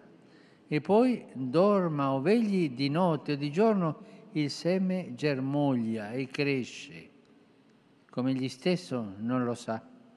Un seme che germoglia è più opera di Dio che dell'uomo che lo ha seminato. Dio ci precede sempre, Dio sorprende sempre. Grazie a Lui Dopo la notte del venerdì santo c'è un'alba di resurrezione capace di illuminare di speranza il mondo intero. Venga il tuo regno. Seminiamo questa parola in mezzo ai nostri peccati e ai nostri fallimenti. Regaliamola alle persone sconfitte e piegate dalla vita, a chi ha assaporato più odio che amore a chi ha vissuto giorni inutili senza mai capire il perché. Doniamola a coloro che hanno lottato per la giustizia, a tutti i martiri della storia, a chi ha concluso di aver combattuto per niente e che in questo mondo domina sempre il male. Sentiremo allora la preghiera del Padre nostro rispondere ripeterà per l'ennesima volta quelle parole di speranza, le stesse che lo Spirito ha posto a sigillo di tutte le sacre scritture. Sì, vengo presto. Quella è la risposta del Signore. Vengo presto. Amen. E la Chiesa del Signore risponde, vieni Signore Gesù. Venga il tuo regno e dire vieni Signore Gesù. E Gesù dice vengo presto. E Gesù viene al suo modo ma tutti i giorni. Abbiamo fiducia in questo e quando, preghiamo, quando pregheremo il Padre nostro diciamo sempre venga il tuo regno per sentire nel cuore sì sì vengo e vengo presto. Grazie.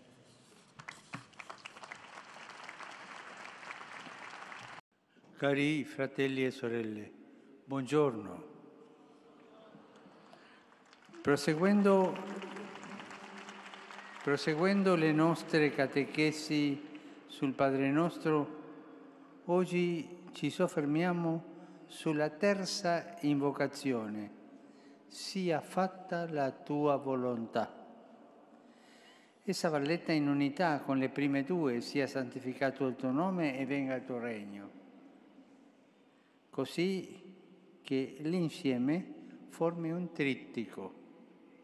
Sia santificato il tuo nome, venga il tuo regno, sia fatta la tua volontà. Oggi parleremo sulla terza. Prima della cura del mondo da parte dell'uomo vi è la cura instancabile che Dio usa nei confronti dell'uomo e del mondo. Tutto il Vangelo riflette questa inversione di prospettiva il peccatore Zaccheo sale su un albero perché vuole vedere Gesù, ma non sa che molto prima Dio si era messo in cerca di lui. Gesù quando arriva gli dice Saccheo scendi subito perché oggi devo fermarmi a casa tua. E alla fine dichiara il figlio dell'uomo infatti è venuto a cercare e a salvare ciò che era perduto. Ecco la volontà di Dio, quella che eh, noi preghiamo che sia fatta. Qual è la volontà di Dio incarnata in Gesù? Cercare e salvare quello che è perduto. E noi nella preghiera chiediamo che la ricerca di Dio vada a buon fine, che il suo disegno universale di salvezza si compia, primo in ognuno di noi e poi in tutto il mondo. Avete pensato cosa significa che Dio sia alla cerca di me, ognuno di noi? Può dire, ma Dio mi cerca, sì, cerca te, cerca te, cerca me, ognuno, personalmente, personalmente. Ma è grande Dio, quanto amore c'è dietro di questo. Dio non è ambiguo, non si nasconde dietro ad enigmi, non ha pianificato l'avvenire del mondo in maniera indecifrabile. No, lui è chiaro. Se non comprendiamo questo, rischiamo di non capire il senso della terza espressione del Padre nostro. Infatti la Bibbia è piena di espressioni che ci raccontano la volontà positiva di Dio nei confronti del mondo. E nel Catechismo cattolico troviamo una raccolta di citazioni che testimoniano questa fedele e paziente volontà divina. E San Paolo, nella prima lettera a Timoteo, scrive, Dio vuole che tutti gli uomini siano salvati e giungano alla conoscenza della verità. Questa, senza ombra di dubbio, è la volontà di Dio, la salvezza dell'uomo, degli uomini, di ognuno di noi. Dio con suo amore bussa alla porta del nostro cuore. Perché? Per attirarci, per attirarci a lei, a Lui e portarci avanti nel cammino della salvezza.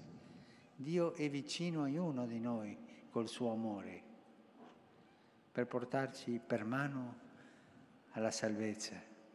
Quanto amore c'è dietro di questo? Quindi, pregando sia fatta la tua volontà, non siamo invitati a piegare servilmente la testa, come se fossimo schiavi. No, Dio ci vuole liberi. E è l'amore di Lui che ci libera. Il Padre nostro infatti è la preghiera dei figli, non degli schiavi, dei figli che conoscono il cuore del loro Padre e sono certi del suo disegno di amore. Guai a noi se pronunciando queste parole alzassimo le spalle in segno di resa davanti a un destino che ci ripugna e che ci non riusciamo a cambiare. Al contrario, è una preghiera piena di ardente fiducia in Dio che vuole per noi il bene, la vita, la salvezza. Una preghiera coraggiosa, anche combattiva, perché nel mondo ci sono tante, troppe realtà che non sono secondo il piano di Dio.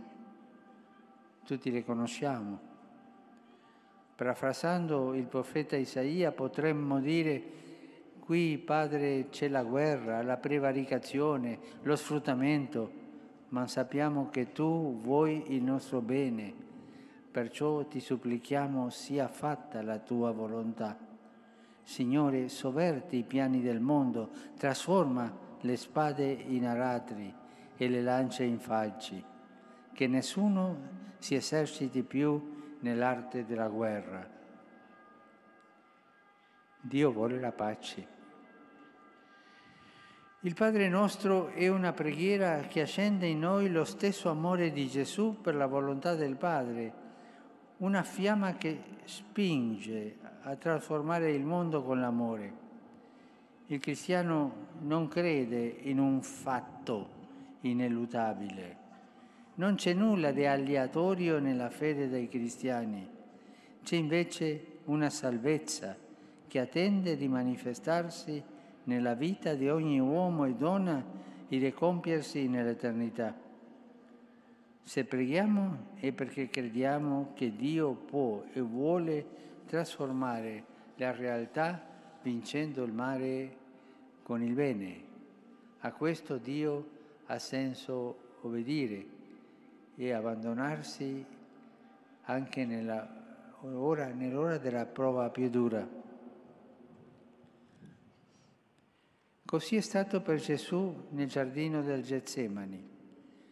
Quando ha sperimentato l'angoscia e ha pregato, Padre, se vuoi allontana da me questo calice, tuttavia non sia fatta la mia, ma la tua volontà.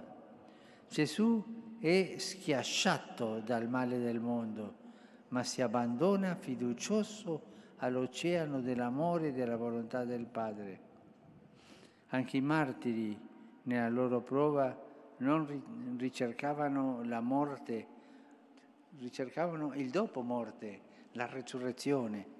Dio, per amore, può portarci a camminare su sentieri difficili, a sperimentare ferite e spine dolorose, ma non ci abbandonerà mai, sempre sarà con noi, accanto a noi, dentro di noi.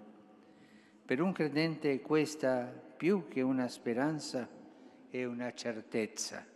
Dio è con me. La stessa che ritroviamo in quella parabola del Vangelo di Luca, dedicata alla necessità di pregare sempre. Dice Gesù, Dio non farà forse giustizia ai suoi eletti che gridano giorno e notte verso di Lui? Li farà forse aspettare a lungo? Io vi dico che farà loro giustizia prontamente. Così è il Signore, così ci ama, così ci vuole bene. Ma io ho voglia di invitarvi ora, adesso tutti insieme, pregare il Padre nostro. E coloro di voi che non sanno l'italiano lo preghino nella stessa lingua propria. Preghiamo insieme. Padre nostro che sei nei cieli, sia santificato il tuo nome, venga il tuo regno, sia fatta la tua volontà, come in cielo così in terra. Dacci oggi il nostro pane quotidiano e rimetti a noi i nostri debiti, come noi rimettiamo ai nostri debitori. E non ci indurre in tentazione, ma liberaci dal male. Amen. Grazie. Cari fratelli e sorelle, buongiorno. Passiamo oggi ad analizzare la seconda parte del Padre nostro, quella in cui presentiamo a Dio le nostre necessità. Questa seconda parte comincia con una parola che profuma di quotidiano, il pane. La preghiera di Gesù parte da una domanda impellente che molto somiglia all'implorazione di un mendicante. Dacci il pane quotidiano.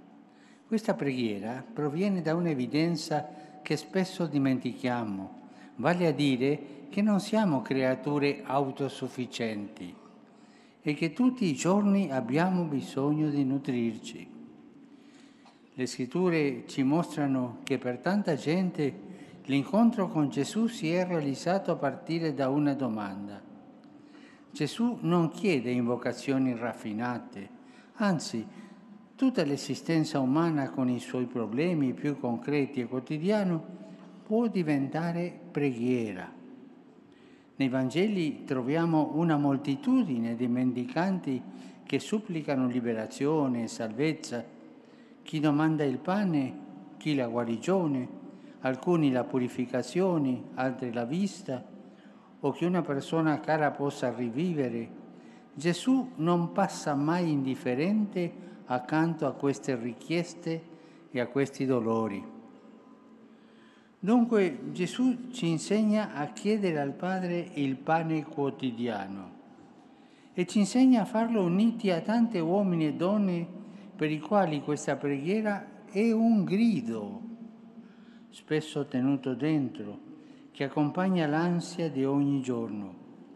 Quante madri e quanti padri ancora oggi vanno a dormire col tormento di non avere l'indomani pane a sufficienza per i propri figli?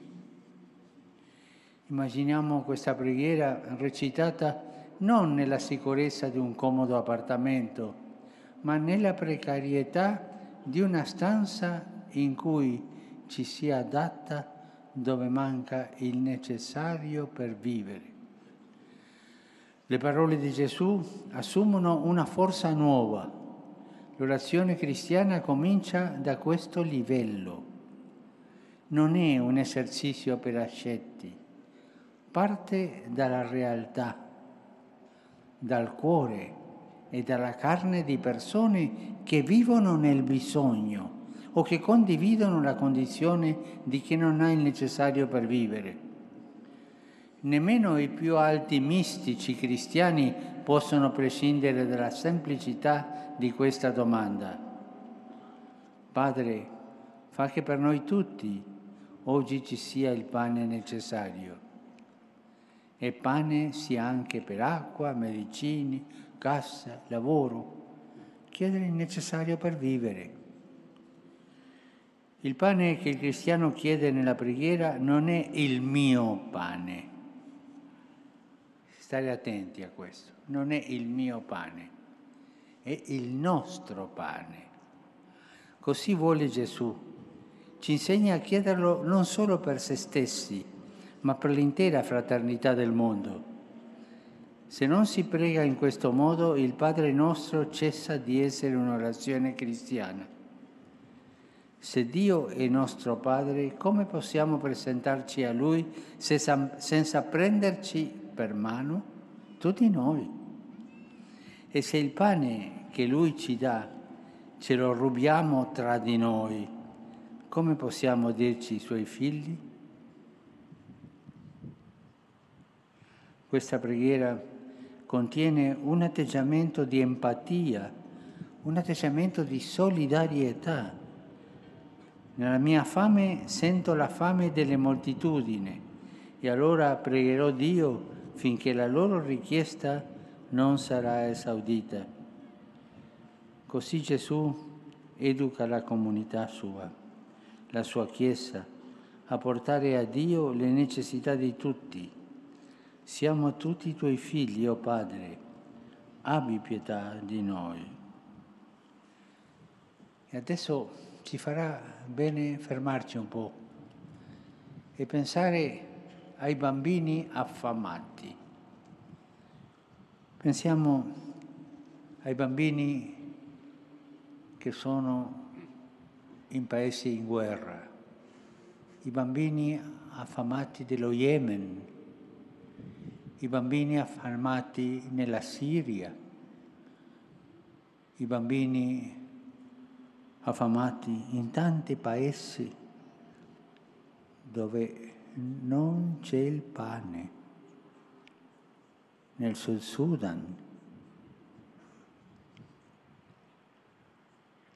Pensiamo a questi bambini e pensando a loro diciamo insieme, a voce alta, la preghiera, Padre, dacci ogni il pane quotidiano.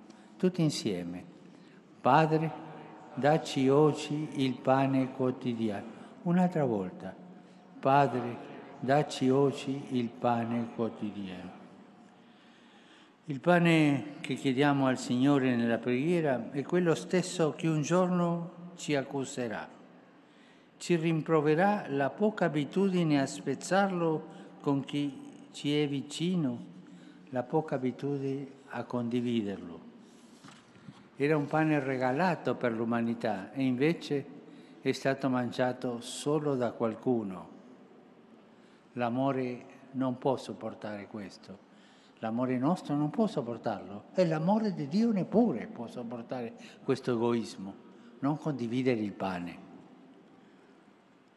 Una volta c'era una grande folla davanti a Gesù era gente che aveva fame. Gesù domandò se qualcuno avesse qualcosa e si trovò solo un bambino, un ragazzo, disposto a condividere la sua provvista, cinque pani e due pesci. Gesù moltiplicò quel gesto generoso. Quel bambino aveva capito la lezione del Padre nostro, che il cibo non è proprietà privata. Mettiamoci questo in testa. Il cibo non è proprietà privata, ma provvidenza da condividere con la grazia di Dio. Il vero miracolo compiuto da Gesù quel giorno non è tanto la moltiplicazione, che è vero, ma la condivisione. Date quello che avete e io farò il miracolo. Egli stesso, moltiplicando quel pane offerto, anticipando l'offerta di sé nel pane eucaristico. Infatti, solo l'Eucaristia è in grado di saziare la fame di infinito e il desiderio di Dio che anima ogni uomo anche nella ricerca del pane quotidiano. Grazie. Cari fratelli e sorelle, buongiorno. La giornata non è tanto bella, ma buongiorno lo stesso. Dopo aver chiesto a Dio il pane di ogni giorno, la preghiera del Padre nostro entra nel campo delle nostre relazioni con gli altri e Gesù ci insegna a chiedere al Padre, rimetti a noi i nostri debiti come noi li rimettiamo ai nostri debitori. Come abbiamo bisogno del pane, così abbiamo bisogno del perdono. E questo ogni giorno. Il cristiano che prega chiede anzitutto a Dio che vengano rimessi i suoi debiti, cioè i suoi peccati, le, le cose brutte che fa. Questa è la prima verità di ogni preghiera. Fossimo anche persone perfette, fossimo anche dei santi cristallini che non deflettono mai da una vita del bene, restiamo sempre dei figli che al Padre devono tutto. L'atteggiamento più pericoloso di ogni vita cristiana qual è? Lo sapete qual è? È l'orgoglio. Questo è l'atteggiamento più pericoloso di ogni vita cristiana, l'orgoglio. È l'atteggiamento di chi si pone davanti a Dio pensando di avere sempre i conti in ordine con Lui. L'orgoglioso crede che ha tutto al suo posto come quel fariseo della parabola che nel Tempio pensa di pregare, ma in realtà loda se stesso davanti a Dio. Ti ringrazio Signore perché io non sono come gli altri. E la gente che si sente perfetta, la gente che critica gli altri, è gente orgogliosa. Nessuno di noi è perfetto, nessuno. Al contrario, il pubblicano, che era dietro nel Tempio, un peccatore, un peccatore disprezzato da tutti, si ferma sulla soglia del Tempio e non si sente degno di entrare e si affida alla misericordia di Dio. E Gesù cosa commenta?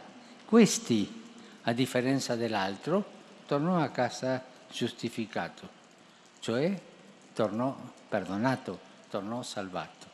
Perché? Perché non era orgoglioso, perché riconosceva i suoi limiti e i suoi peccati.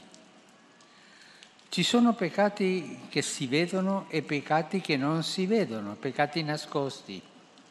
Ci sono peccati eclatanti che fanno rumore, ma ci sono anche peccati sudoli che annidano nel cuore senza, che nemmeno ce ne accorgiamo. Il peggiore di questi è la superbia. Abbiamo parlato dell'orgoglio, la superbia più o meno lo stesso. Il peggiore di questi è la superbia, che può contagiare anche le persone che vivono una vita religiosa intensa.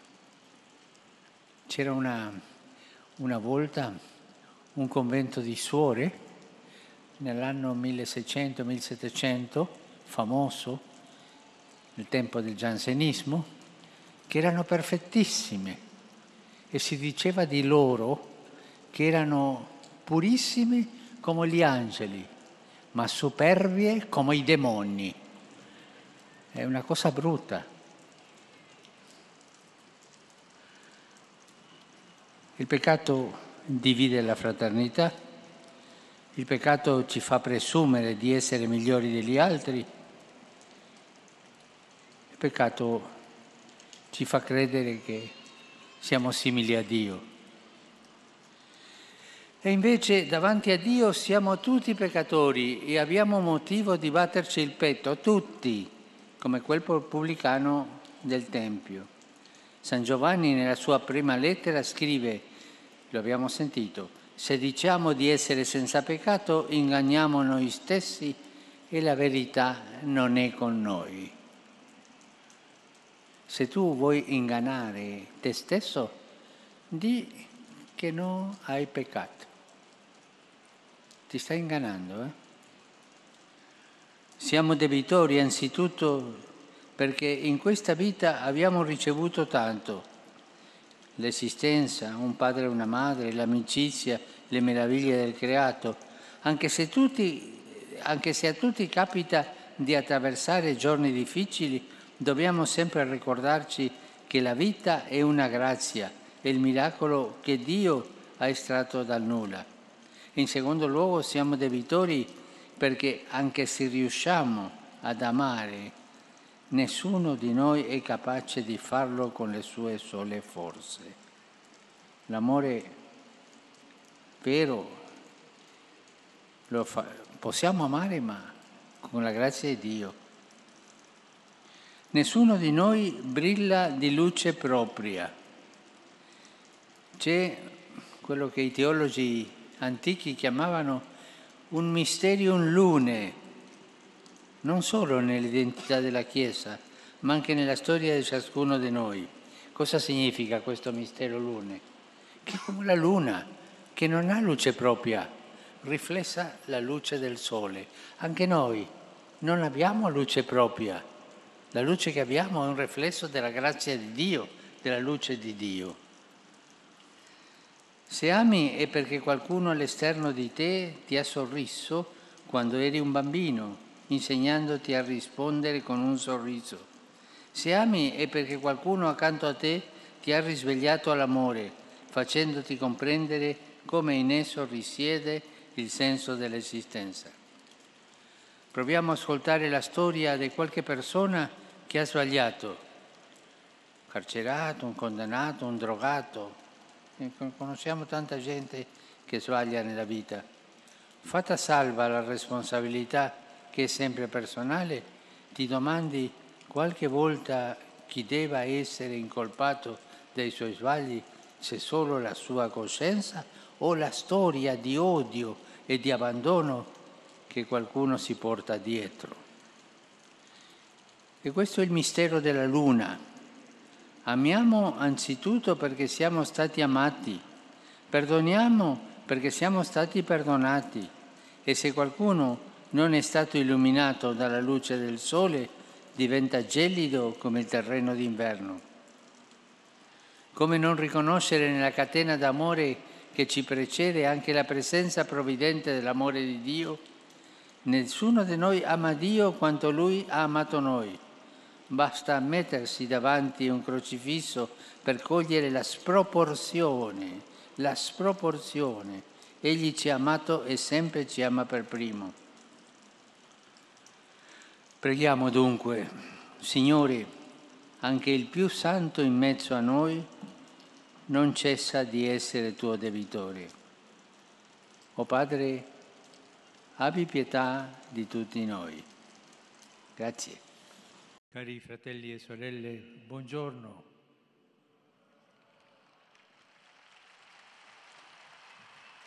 Oggi completiamo la catechesi sulla quinta domanda del Padre nostro, soffermandoci sull'espressione come anche noi li rimettiamo ai nostri debitori. Abbiamo visto che è proprio dell'uomo essere debitori davanti a Dio. Da Lui abbiamo ricevuto tutto in termini di natura e di grazia. La nostra vita non solo è stata voluta, ma è stata, è stata amata da Dio.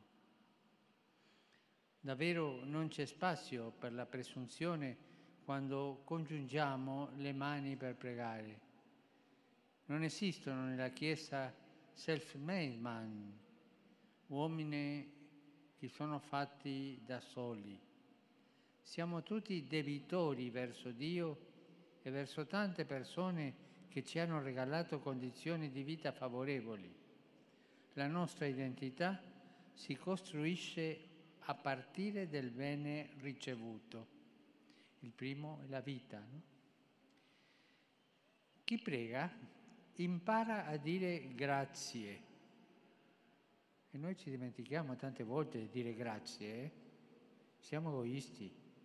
Chi prega impara a dire grazie e chiede a Dio di essere benevolo con lui o con lei. Per quanto ci sforziamo, rimane sempre un debito incolmabile davanti a Dio che mai potremo restituire. Egli ci ama infinitamente più di quanto noi lo amiamo. E poi, per quanto ci impegniamo a vivere secondo gli insegnamenti cristiani, nella nostra vita ci sarà sempre qualcosa di cui chiedere perdono. Pensiamo ai giorni trascorsi pigramente, ai momenti in cui il rancore ha occupato il nostro cuore e così via. Sono queste esperienze purtroppo non rare che ci fanno implorare, Signore, Padre, rimette a noi i nostri debiti. Rimetti a noi i nostri debiti. Chiediamo perdono a Dio. A pensarci bene, l'invocazione poteva anche limitarsi a questa prima parte. Eh, sarebbe stata bella. Invece Gesù la salda con una seconda espressione che fa tutt'uno con la prima, la relazione di benevolenza verticale da parte di Dio si rinfrange ed è chiamata a tradursi in una relazione nuova che viviamo con i nostri fratelli, una relazione orizzontale. Il Dio buono ci invita a essere tutti quanti buoni le due parti dell'invocazione si legano insieme con una congiunzione impietosa. Chiediamo al Signore di rimettere nostre, i nostri debiti, i nostri peccati, come noi perdoniamo ai, ai nostri amici, alla gente che vive con noi, ai nostri vicini, alla gente che ci ha fatto qualcosa non bella.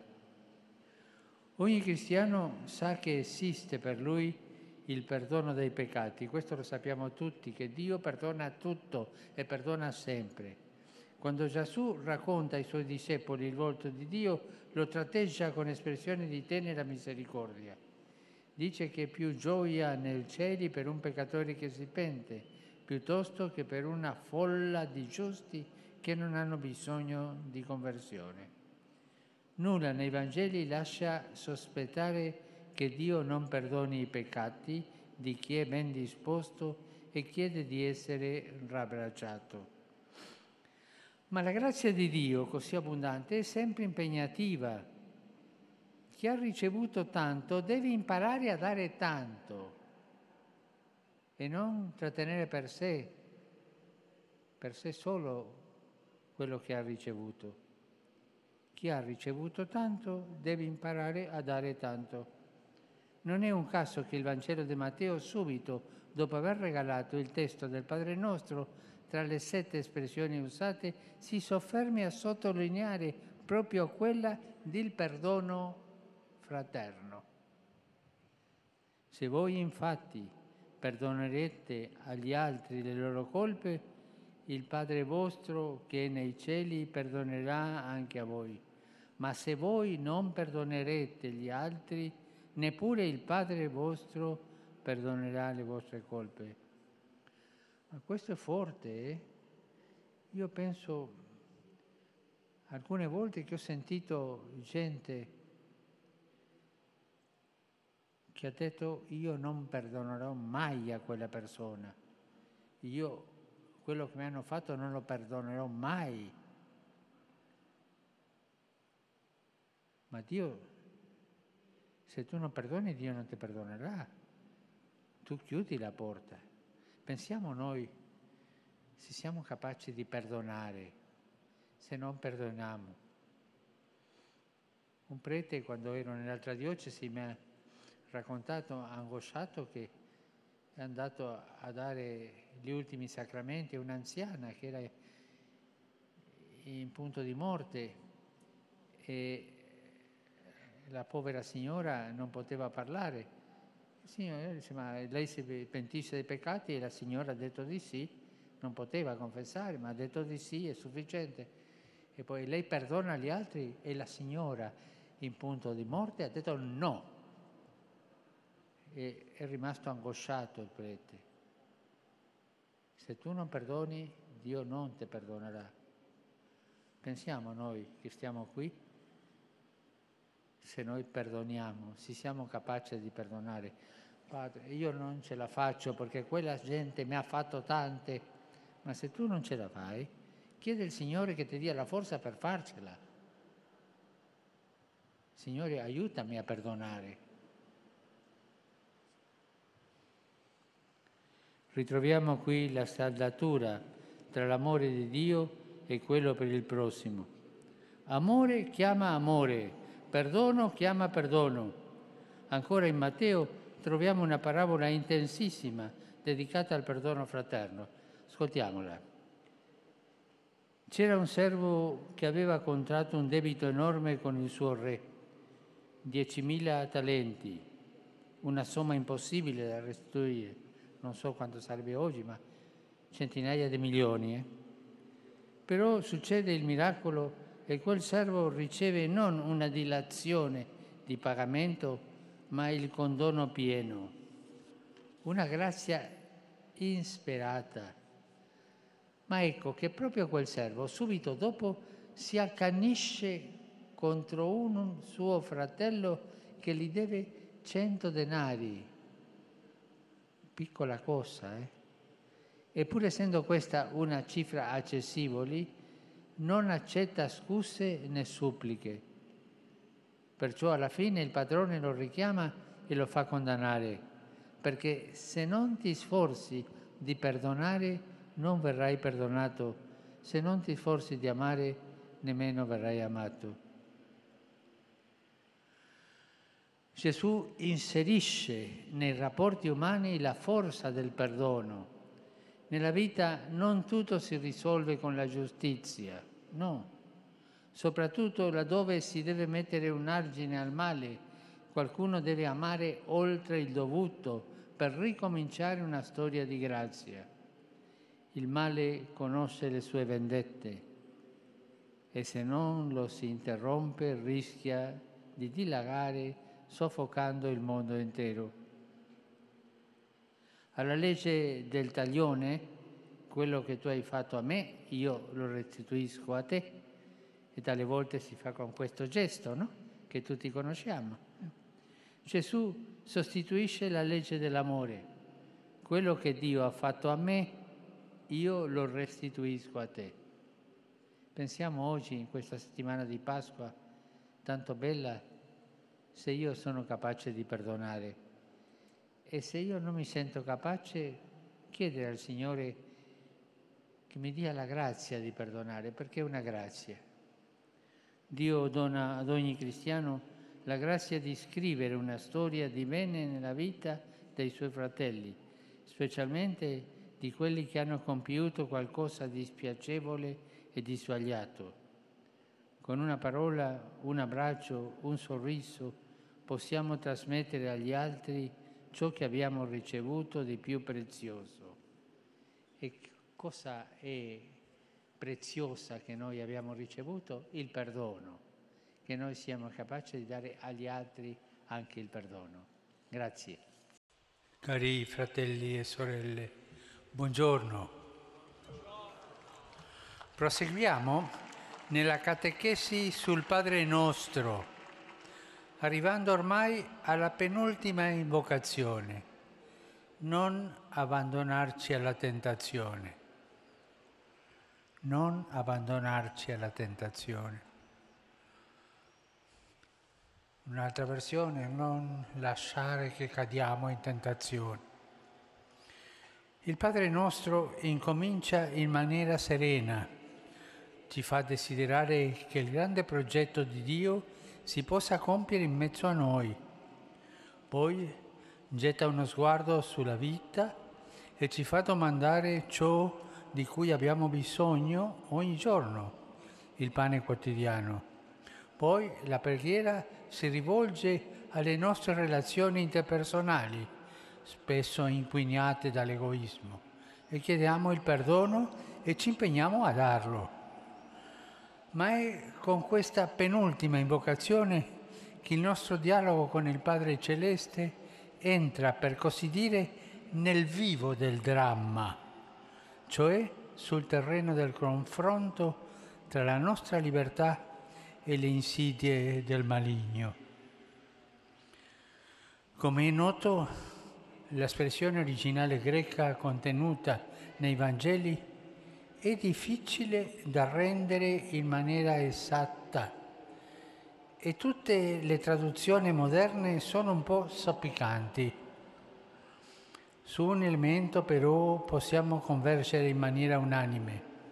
Comunque si comprenda il testo, dobbiamo escludere che sia Dio il protagonista della tentazione che incombono sul cammino dell'uomo, come se Dio stesse in agguato per tendere insidie e tranelli ai suoi figli. Un'interpretazione di questo genere contrasta anzitutto con il testo stesso ed è lontana dall'immagine di Dio che Gesù ci ha rivelato. Non dimentichiamo, Padre, Padre nostro incomincia Padre e un padre non fa dei tranelli ai figli. I cristiani non hanno a che fare con un Dio invidioso, in competizione con l'uomo o che si diverte a metterlo alla prova. Queste sono le immagini di tante divinità pagane, no? Leggiamo nella lettera di Giacomo Apostolo. Dice così, nessuno quando è tentato dica sono tentato da Dio, perché Dio non può essere tentato al male ed, ed egli non tenta nessuno. Semmai il contrario, il Padre non è l'autore del male, a nessun figlio che chiede un pesce da una serpe, come Gesù insegna. E quando il male si affaccia nella vita dell'uomo, combatte al suo fianco perché possa esserne liberato. Un Dio che sempre combatte per noi, non contro di noi, il Padre. È in questo senso che preghiamo il Padre nostro. Questi due momenti, la prova e la tentazione, sono stati misteriosamente presenti nella vita di Gesù stesso. In questa esperienza il Figlio di Dio si è fatto completamente nostro fratello, in una maniera che sfiora lo scandalo quasi. E sono proprio questi brani evangelici a dimostrarci che le invocazioni più difficili del Padre nostro, quelle che chiudono il testo, sono già state esaudite Dio non ci ha lasciato soli, ma in Gesù Egli si manifesta come il Dio con noi, fino alle estreme conseguenze. È con noi quando ci dà la vita, è con noi durante la vita, è con noi nella gioia, è con noi nelle prove, è con noi nelle tristezze, è con noi nelle sconfitte quando noi pecchiamo, ma sempre con noi, perché Padre non può abbandonarci. Se siamo tentati di compiere il male negando la fraternità con gli altri, e desiderando un potere assoluto su tutto e tutti, Gesù ha già combattuto per noi questa tentazione. Lo attestano le prime pagine dei Vangeli. Subito dopo aver ricevuto il battesimo da Giovanni, in mezzo alla folla dei peccatori, Gesù si ritira nel deserto e viene tentato da Satana. Comincia così la vita di Gesù, la vita pubblica, con la tentazione che viene da Satana. Satana era presente lì. Tanta gente che dice, ma perché parlare del diavolo, che è una cosa antica, il diavolo non esiste. Ma guarda cosa ti insegna il Vangelo. Gesù si è confrontato col diavolo è stato tentato da Satana. Ma Gesù respinge ogni tentazione ed esce vittorioso. Il Vangelo di Matteo ha una nota interessante che chiude il duello tra Gesù e il nemico. Allora il diavolo lo lasciò ed ecco, degli angeli gli si avvicinarono e lo servivano. Ma anche nel tempo della prova suprema Dio non ci lascia soli. Quando Gesù si ritira a pregare nel Getsemani, il suo cuore viene invaso da un'angoscia indicibile, così lo dice ai discepoli. Ed egli sperimenta la solitudine e l'abbandono, solo con la responsabilità di tutti i peccati del mondo sulle spalle solo, un'angoscia indicibile. La prova è tanto lacerante che capita qualcosa di inaspettato. Gesù non mendica mai amore per se stesso, eppure in quella notte sente l'anima triste fino alla morte e allora chiede la vicinanza dei suoi amici. Restate qui e vegliate con me. Come sappiamo, i discepoli appesantiti da un torpore causato dalla paura si addormentarono. Nel tempo dell'agonia Dio chiede all'uomo di non abbandonarlo e l'uomo invece dorme. Nel tempo in cui l'uomo conosce la sua prova, invece Dio veglia. Nei momenti più brutti della nostra vita, nei momenti più sofferenti, nei momenti più angoscianti, Dio veglia con noi, Dio lotta con noi, sempre vicino a noi. Perché? Perché Padre. Così abbiamo incominciato la preghiera, Padre nostro. E un padre non abbandona i suoi figli.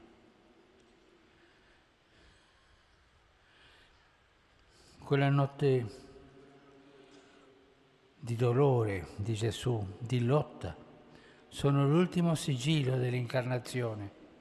Dio scende a trovarci nei nostri abissi e nei travagli che costellano la storia. È il nostro conforto nell'ora della prova, sapere che quella valle, da quando Gesù l'ha attraversata, non è più desolata, ma è benedetta dalla presenza del Figlio di Dio. Lui non ci abbandonerà mai. Allontana dunque da noi, o oh Dio, il tempo della prova e della tentazione. Ma quando arriverà per noi questo tempo, Padre nostro, mostraci che non siamo soli. Tu sei Padre, mostraci che il Cristo ha già preso su di sé anche il peso di quella croce. Mostraci che Gesù ci chiama a portarla con Lui abbandonandoci fiduciosi all'amore del Padre. Grazie. Cari fratelli e sorelle, buongiorno. Eccoci infine arrivati alla settima domanda del Padre nostro. Ma liberaci dal male. Con questa espressione chi prega non solo chiede di non essere abbandonato nel tempo della tentazione, ma supplica anche di essere liberato dal male. Il verbo greco originale è molto forte, evoca la presenza del maligno che tende ad afferrarci e a morderci e dal quale si chiede a Dio la liberazione. L'Apostolo Pietro anche dice che il maligno, il diavolo, è intorno a noi come un leone furioso per devorarci. E noi chiediamo a Dio di liberarci. Con questa duplice supplica, non abbandonarci e liberarci, emerge una caratteristica essenziale della preghiera cristiana. Gesù insegna ai suoi amici a mettere l'invocazione del Padre davanti a tutto, anche e specialmente nei momenti in cui il maligno fa sentire la sua presenza minacciosa. Infatti, la preghiera cristiana non chiude gli occhi sulla vita, è una preghiera filiale e non una preghiera infantile. Non è così infatuata dalla paternità di Dio da dimenticare che il cammino dell'uomo è irto di difficoltà. Se non ci fossero gli ultimi versetti del Padre nostro, come potrebbero pregare i peccatori, i perseguitati, i disperati, i morienti? E l'ultima petizione è proprio la petizione di noi quando, stiamo, quando saremo nel limite, sempre. C'è un male nella nostra vita che è una presenza inoppugnabile. I libri di storia sono il desolante catalogo di quanto la nostra esistenza in questo mondo sia stata un'avventura spesso fallimentare. C'è un male misterioso che sicuramente non è opera di Dio, sì, non è opera di Dio, ma che penetra silenzioso tra le pieghe della storia, silenzioso come il serpente che porta il veleno silenziosamente.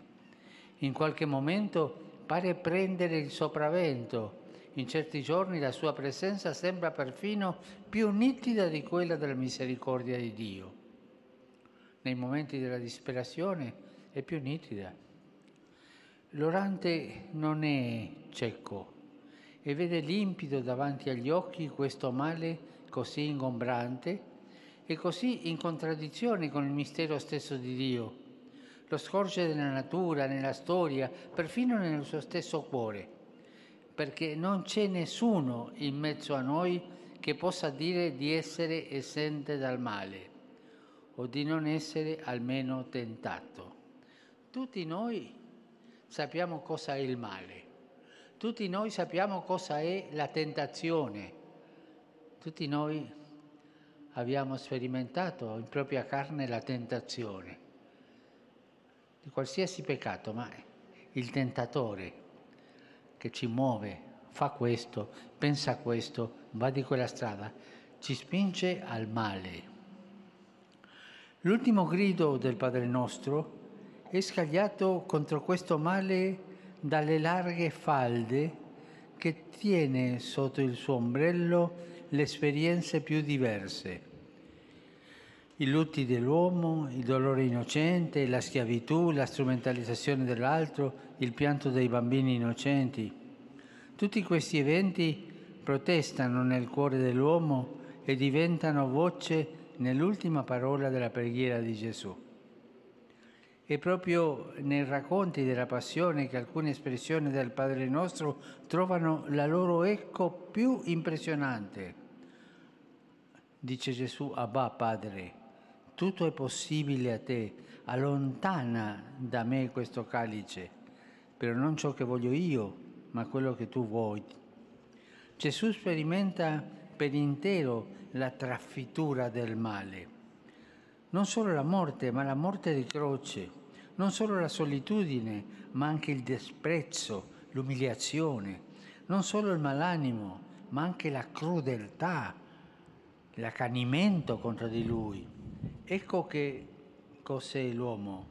Un essere votato alla vita, che sogna l'amore e il bene, ma che poi espone continuamente al male se stesso e i suoi simili, al punto che possiamo essere tentati di disperare dell'uomo.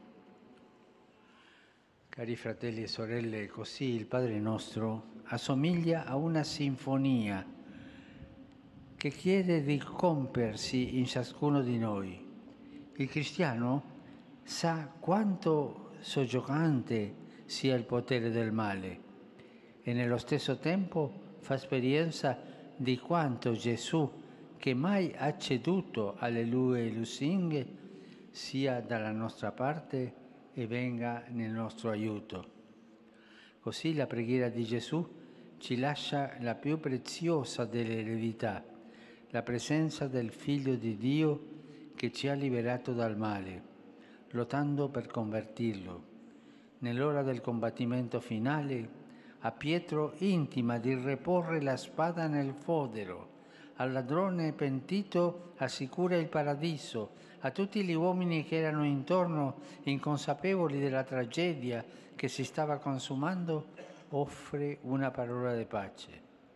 Padre, perdona loro perché non sanno quello che fanno. Dal perdono di Gesù sulla croce scaturisce la pace. La vera pace viene da là.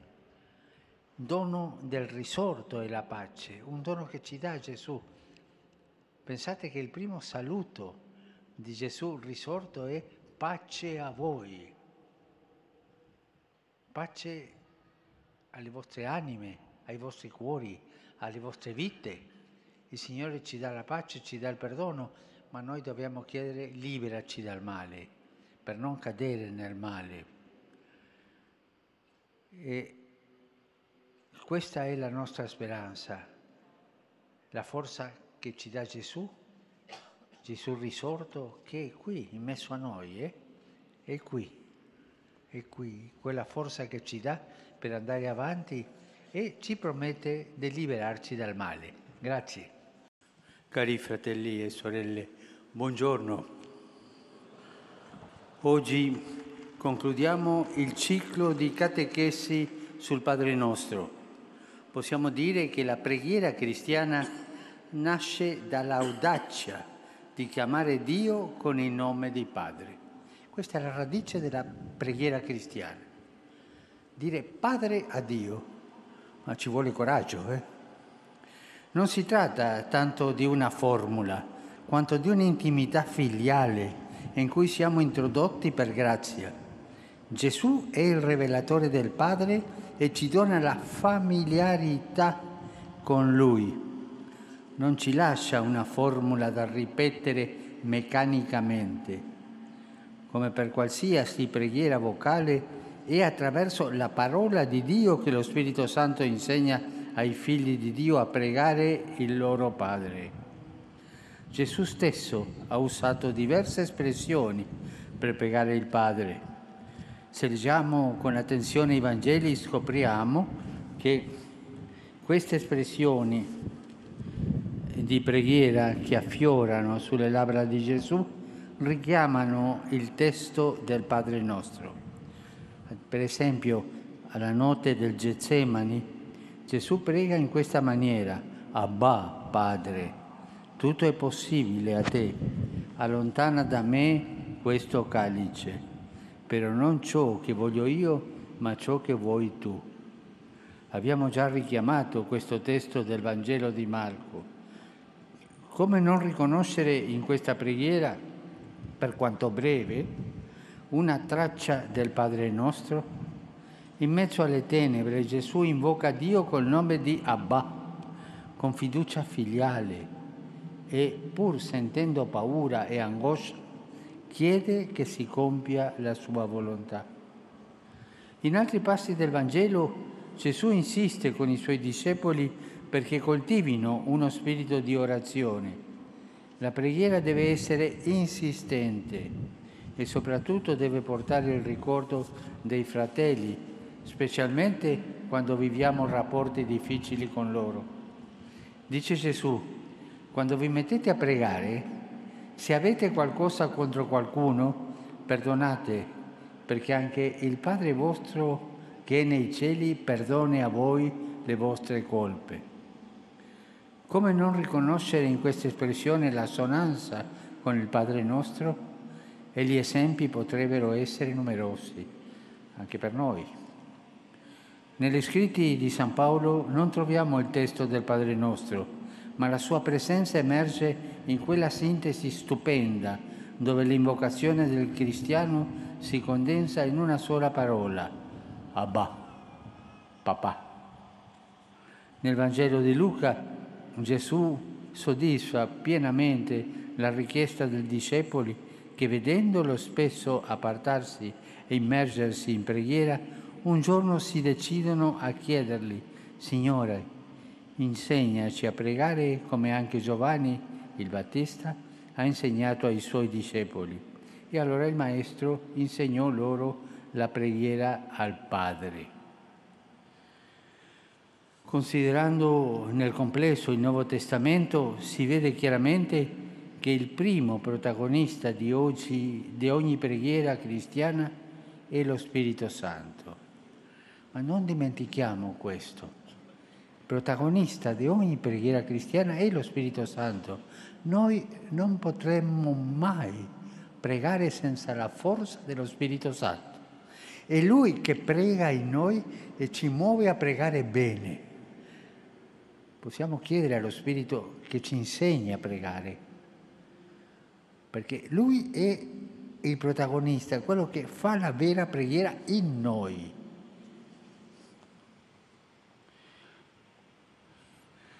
Lui soffia nel cuore di, ogni, di ognuno di noi che siamo discepoli di Gesù. Lo Spirito ci rende capaci di pregare come figli di Dio, quali realmente siamo per il battesimo. Lo Spirito ci fa pregare nel solco che Gesù ha scavato per noi questo è il mistero della preghiera cristiana. Per grazia siamo attratti in quel dialogo di amore della Santissima Trinità. Gesù pregava così. Qualche volta ha usato espressioni che sono sicuramente molto lontane dal testo del Padre nostro. Pensiamo alle parole iniziali del Salmo 22 che Gesù pronuncia sulla croce. Dio mio, Dio mio, perché mi hai abbandonato? Può il Padre Celeste abbandonare il suo figlio? No, certamente. Eppure l'amore per noi peccatori ha portato Gesù fino a questo punto, fino a sperimentare l'abbandono di Dio, la lontananza, perché ha preso su di sé tutti i nostri peccati. Ma anche nel grido angosciato rimane il Dio mio, Dio mio. In quel mio c'è il nucleo della relazione col Padre, c'è il nucleo della fede e della preghiera. Ecco perché a partire da questo nucleo un cristiano può pregare in ogni situazione, può assumere tutte le preghiere della Bibbia, dei salmi, specialmente, ma può pregare anche con tante espressioni che in millenni di storia sono sgorgate dal cuore degli uomini. E al Padre non cessiamo mai di raccontare dei nostri fratelli e sorelle in umanità, perché nessuno di loro, i poveri specialmente, rimanga senza una consolazione e una porzione di amore. Al termine di questa catechesi possiamo ripetere quella preghiera di Gesù, ti rendo lode, o oh Padre, Signore del cielo e della terra, perché hai nascosto queste cose ai sapienti e ai dotti e le hai rivelate ai piccoli. Per pregare dobbiamo farci piccoli perché lo Spirito Santo venga in noi e sia Lui a guidarci nella preghiera. Grazie.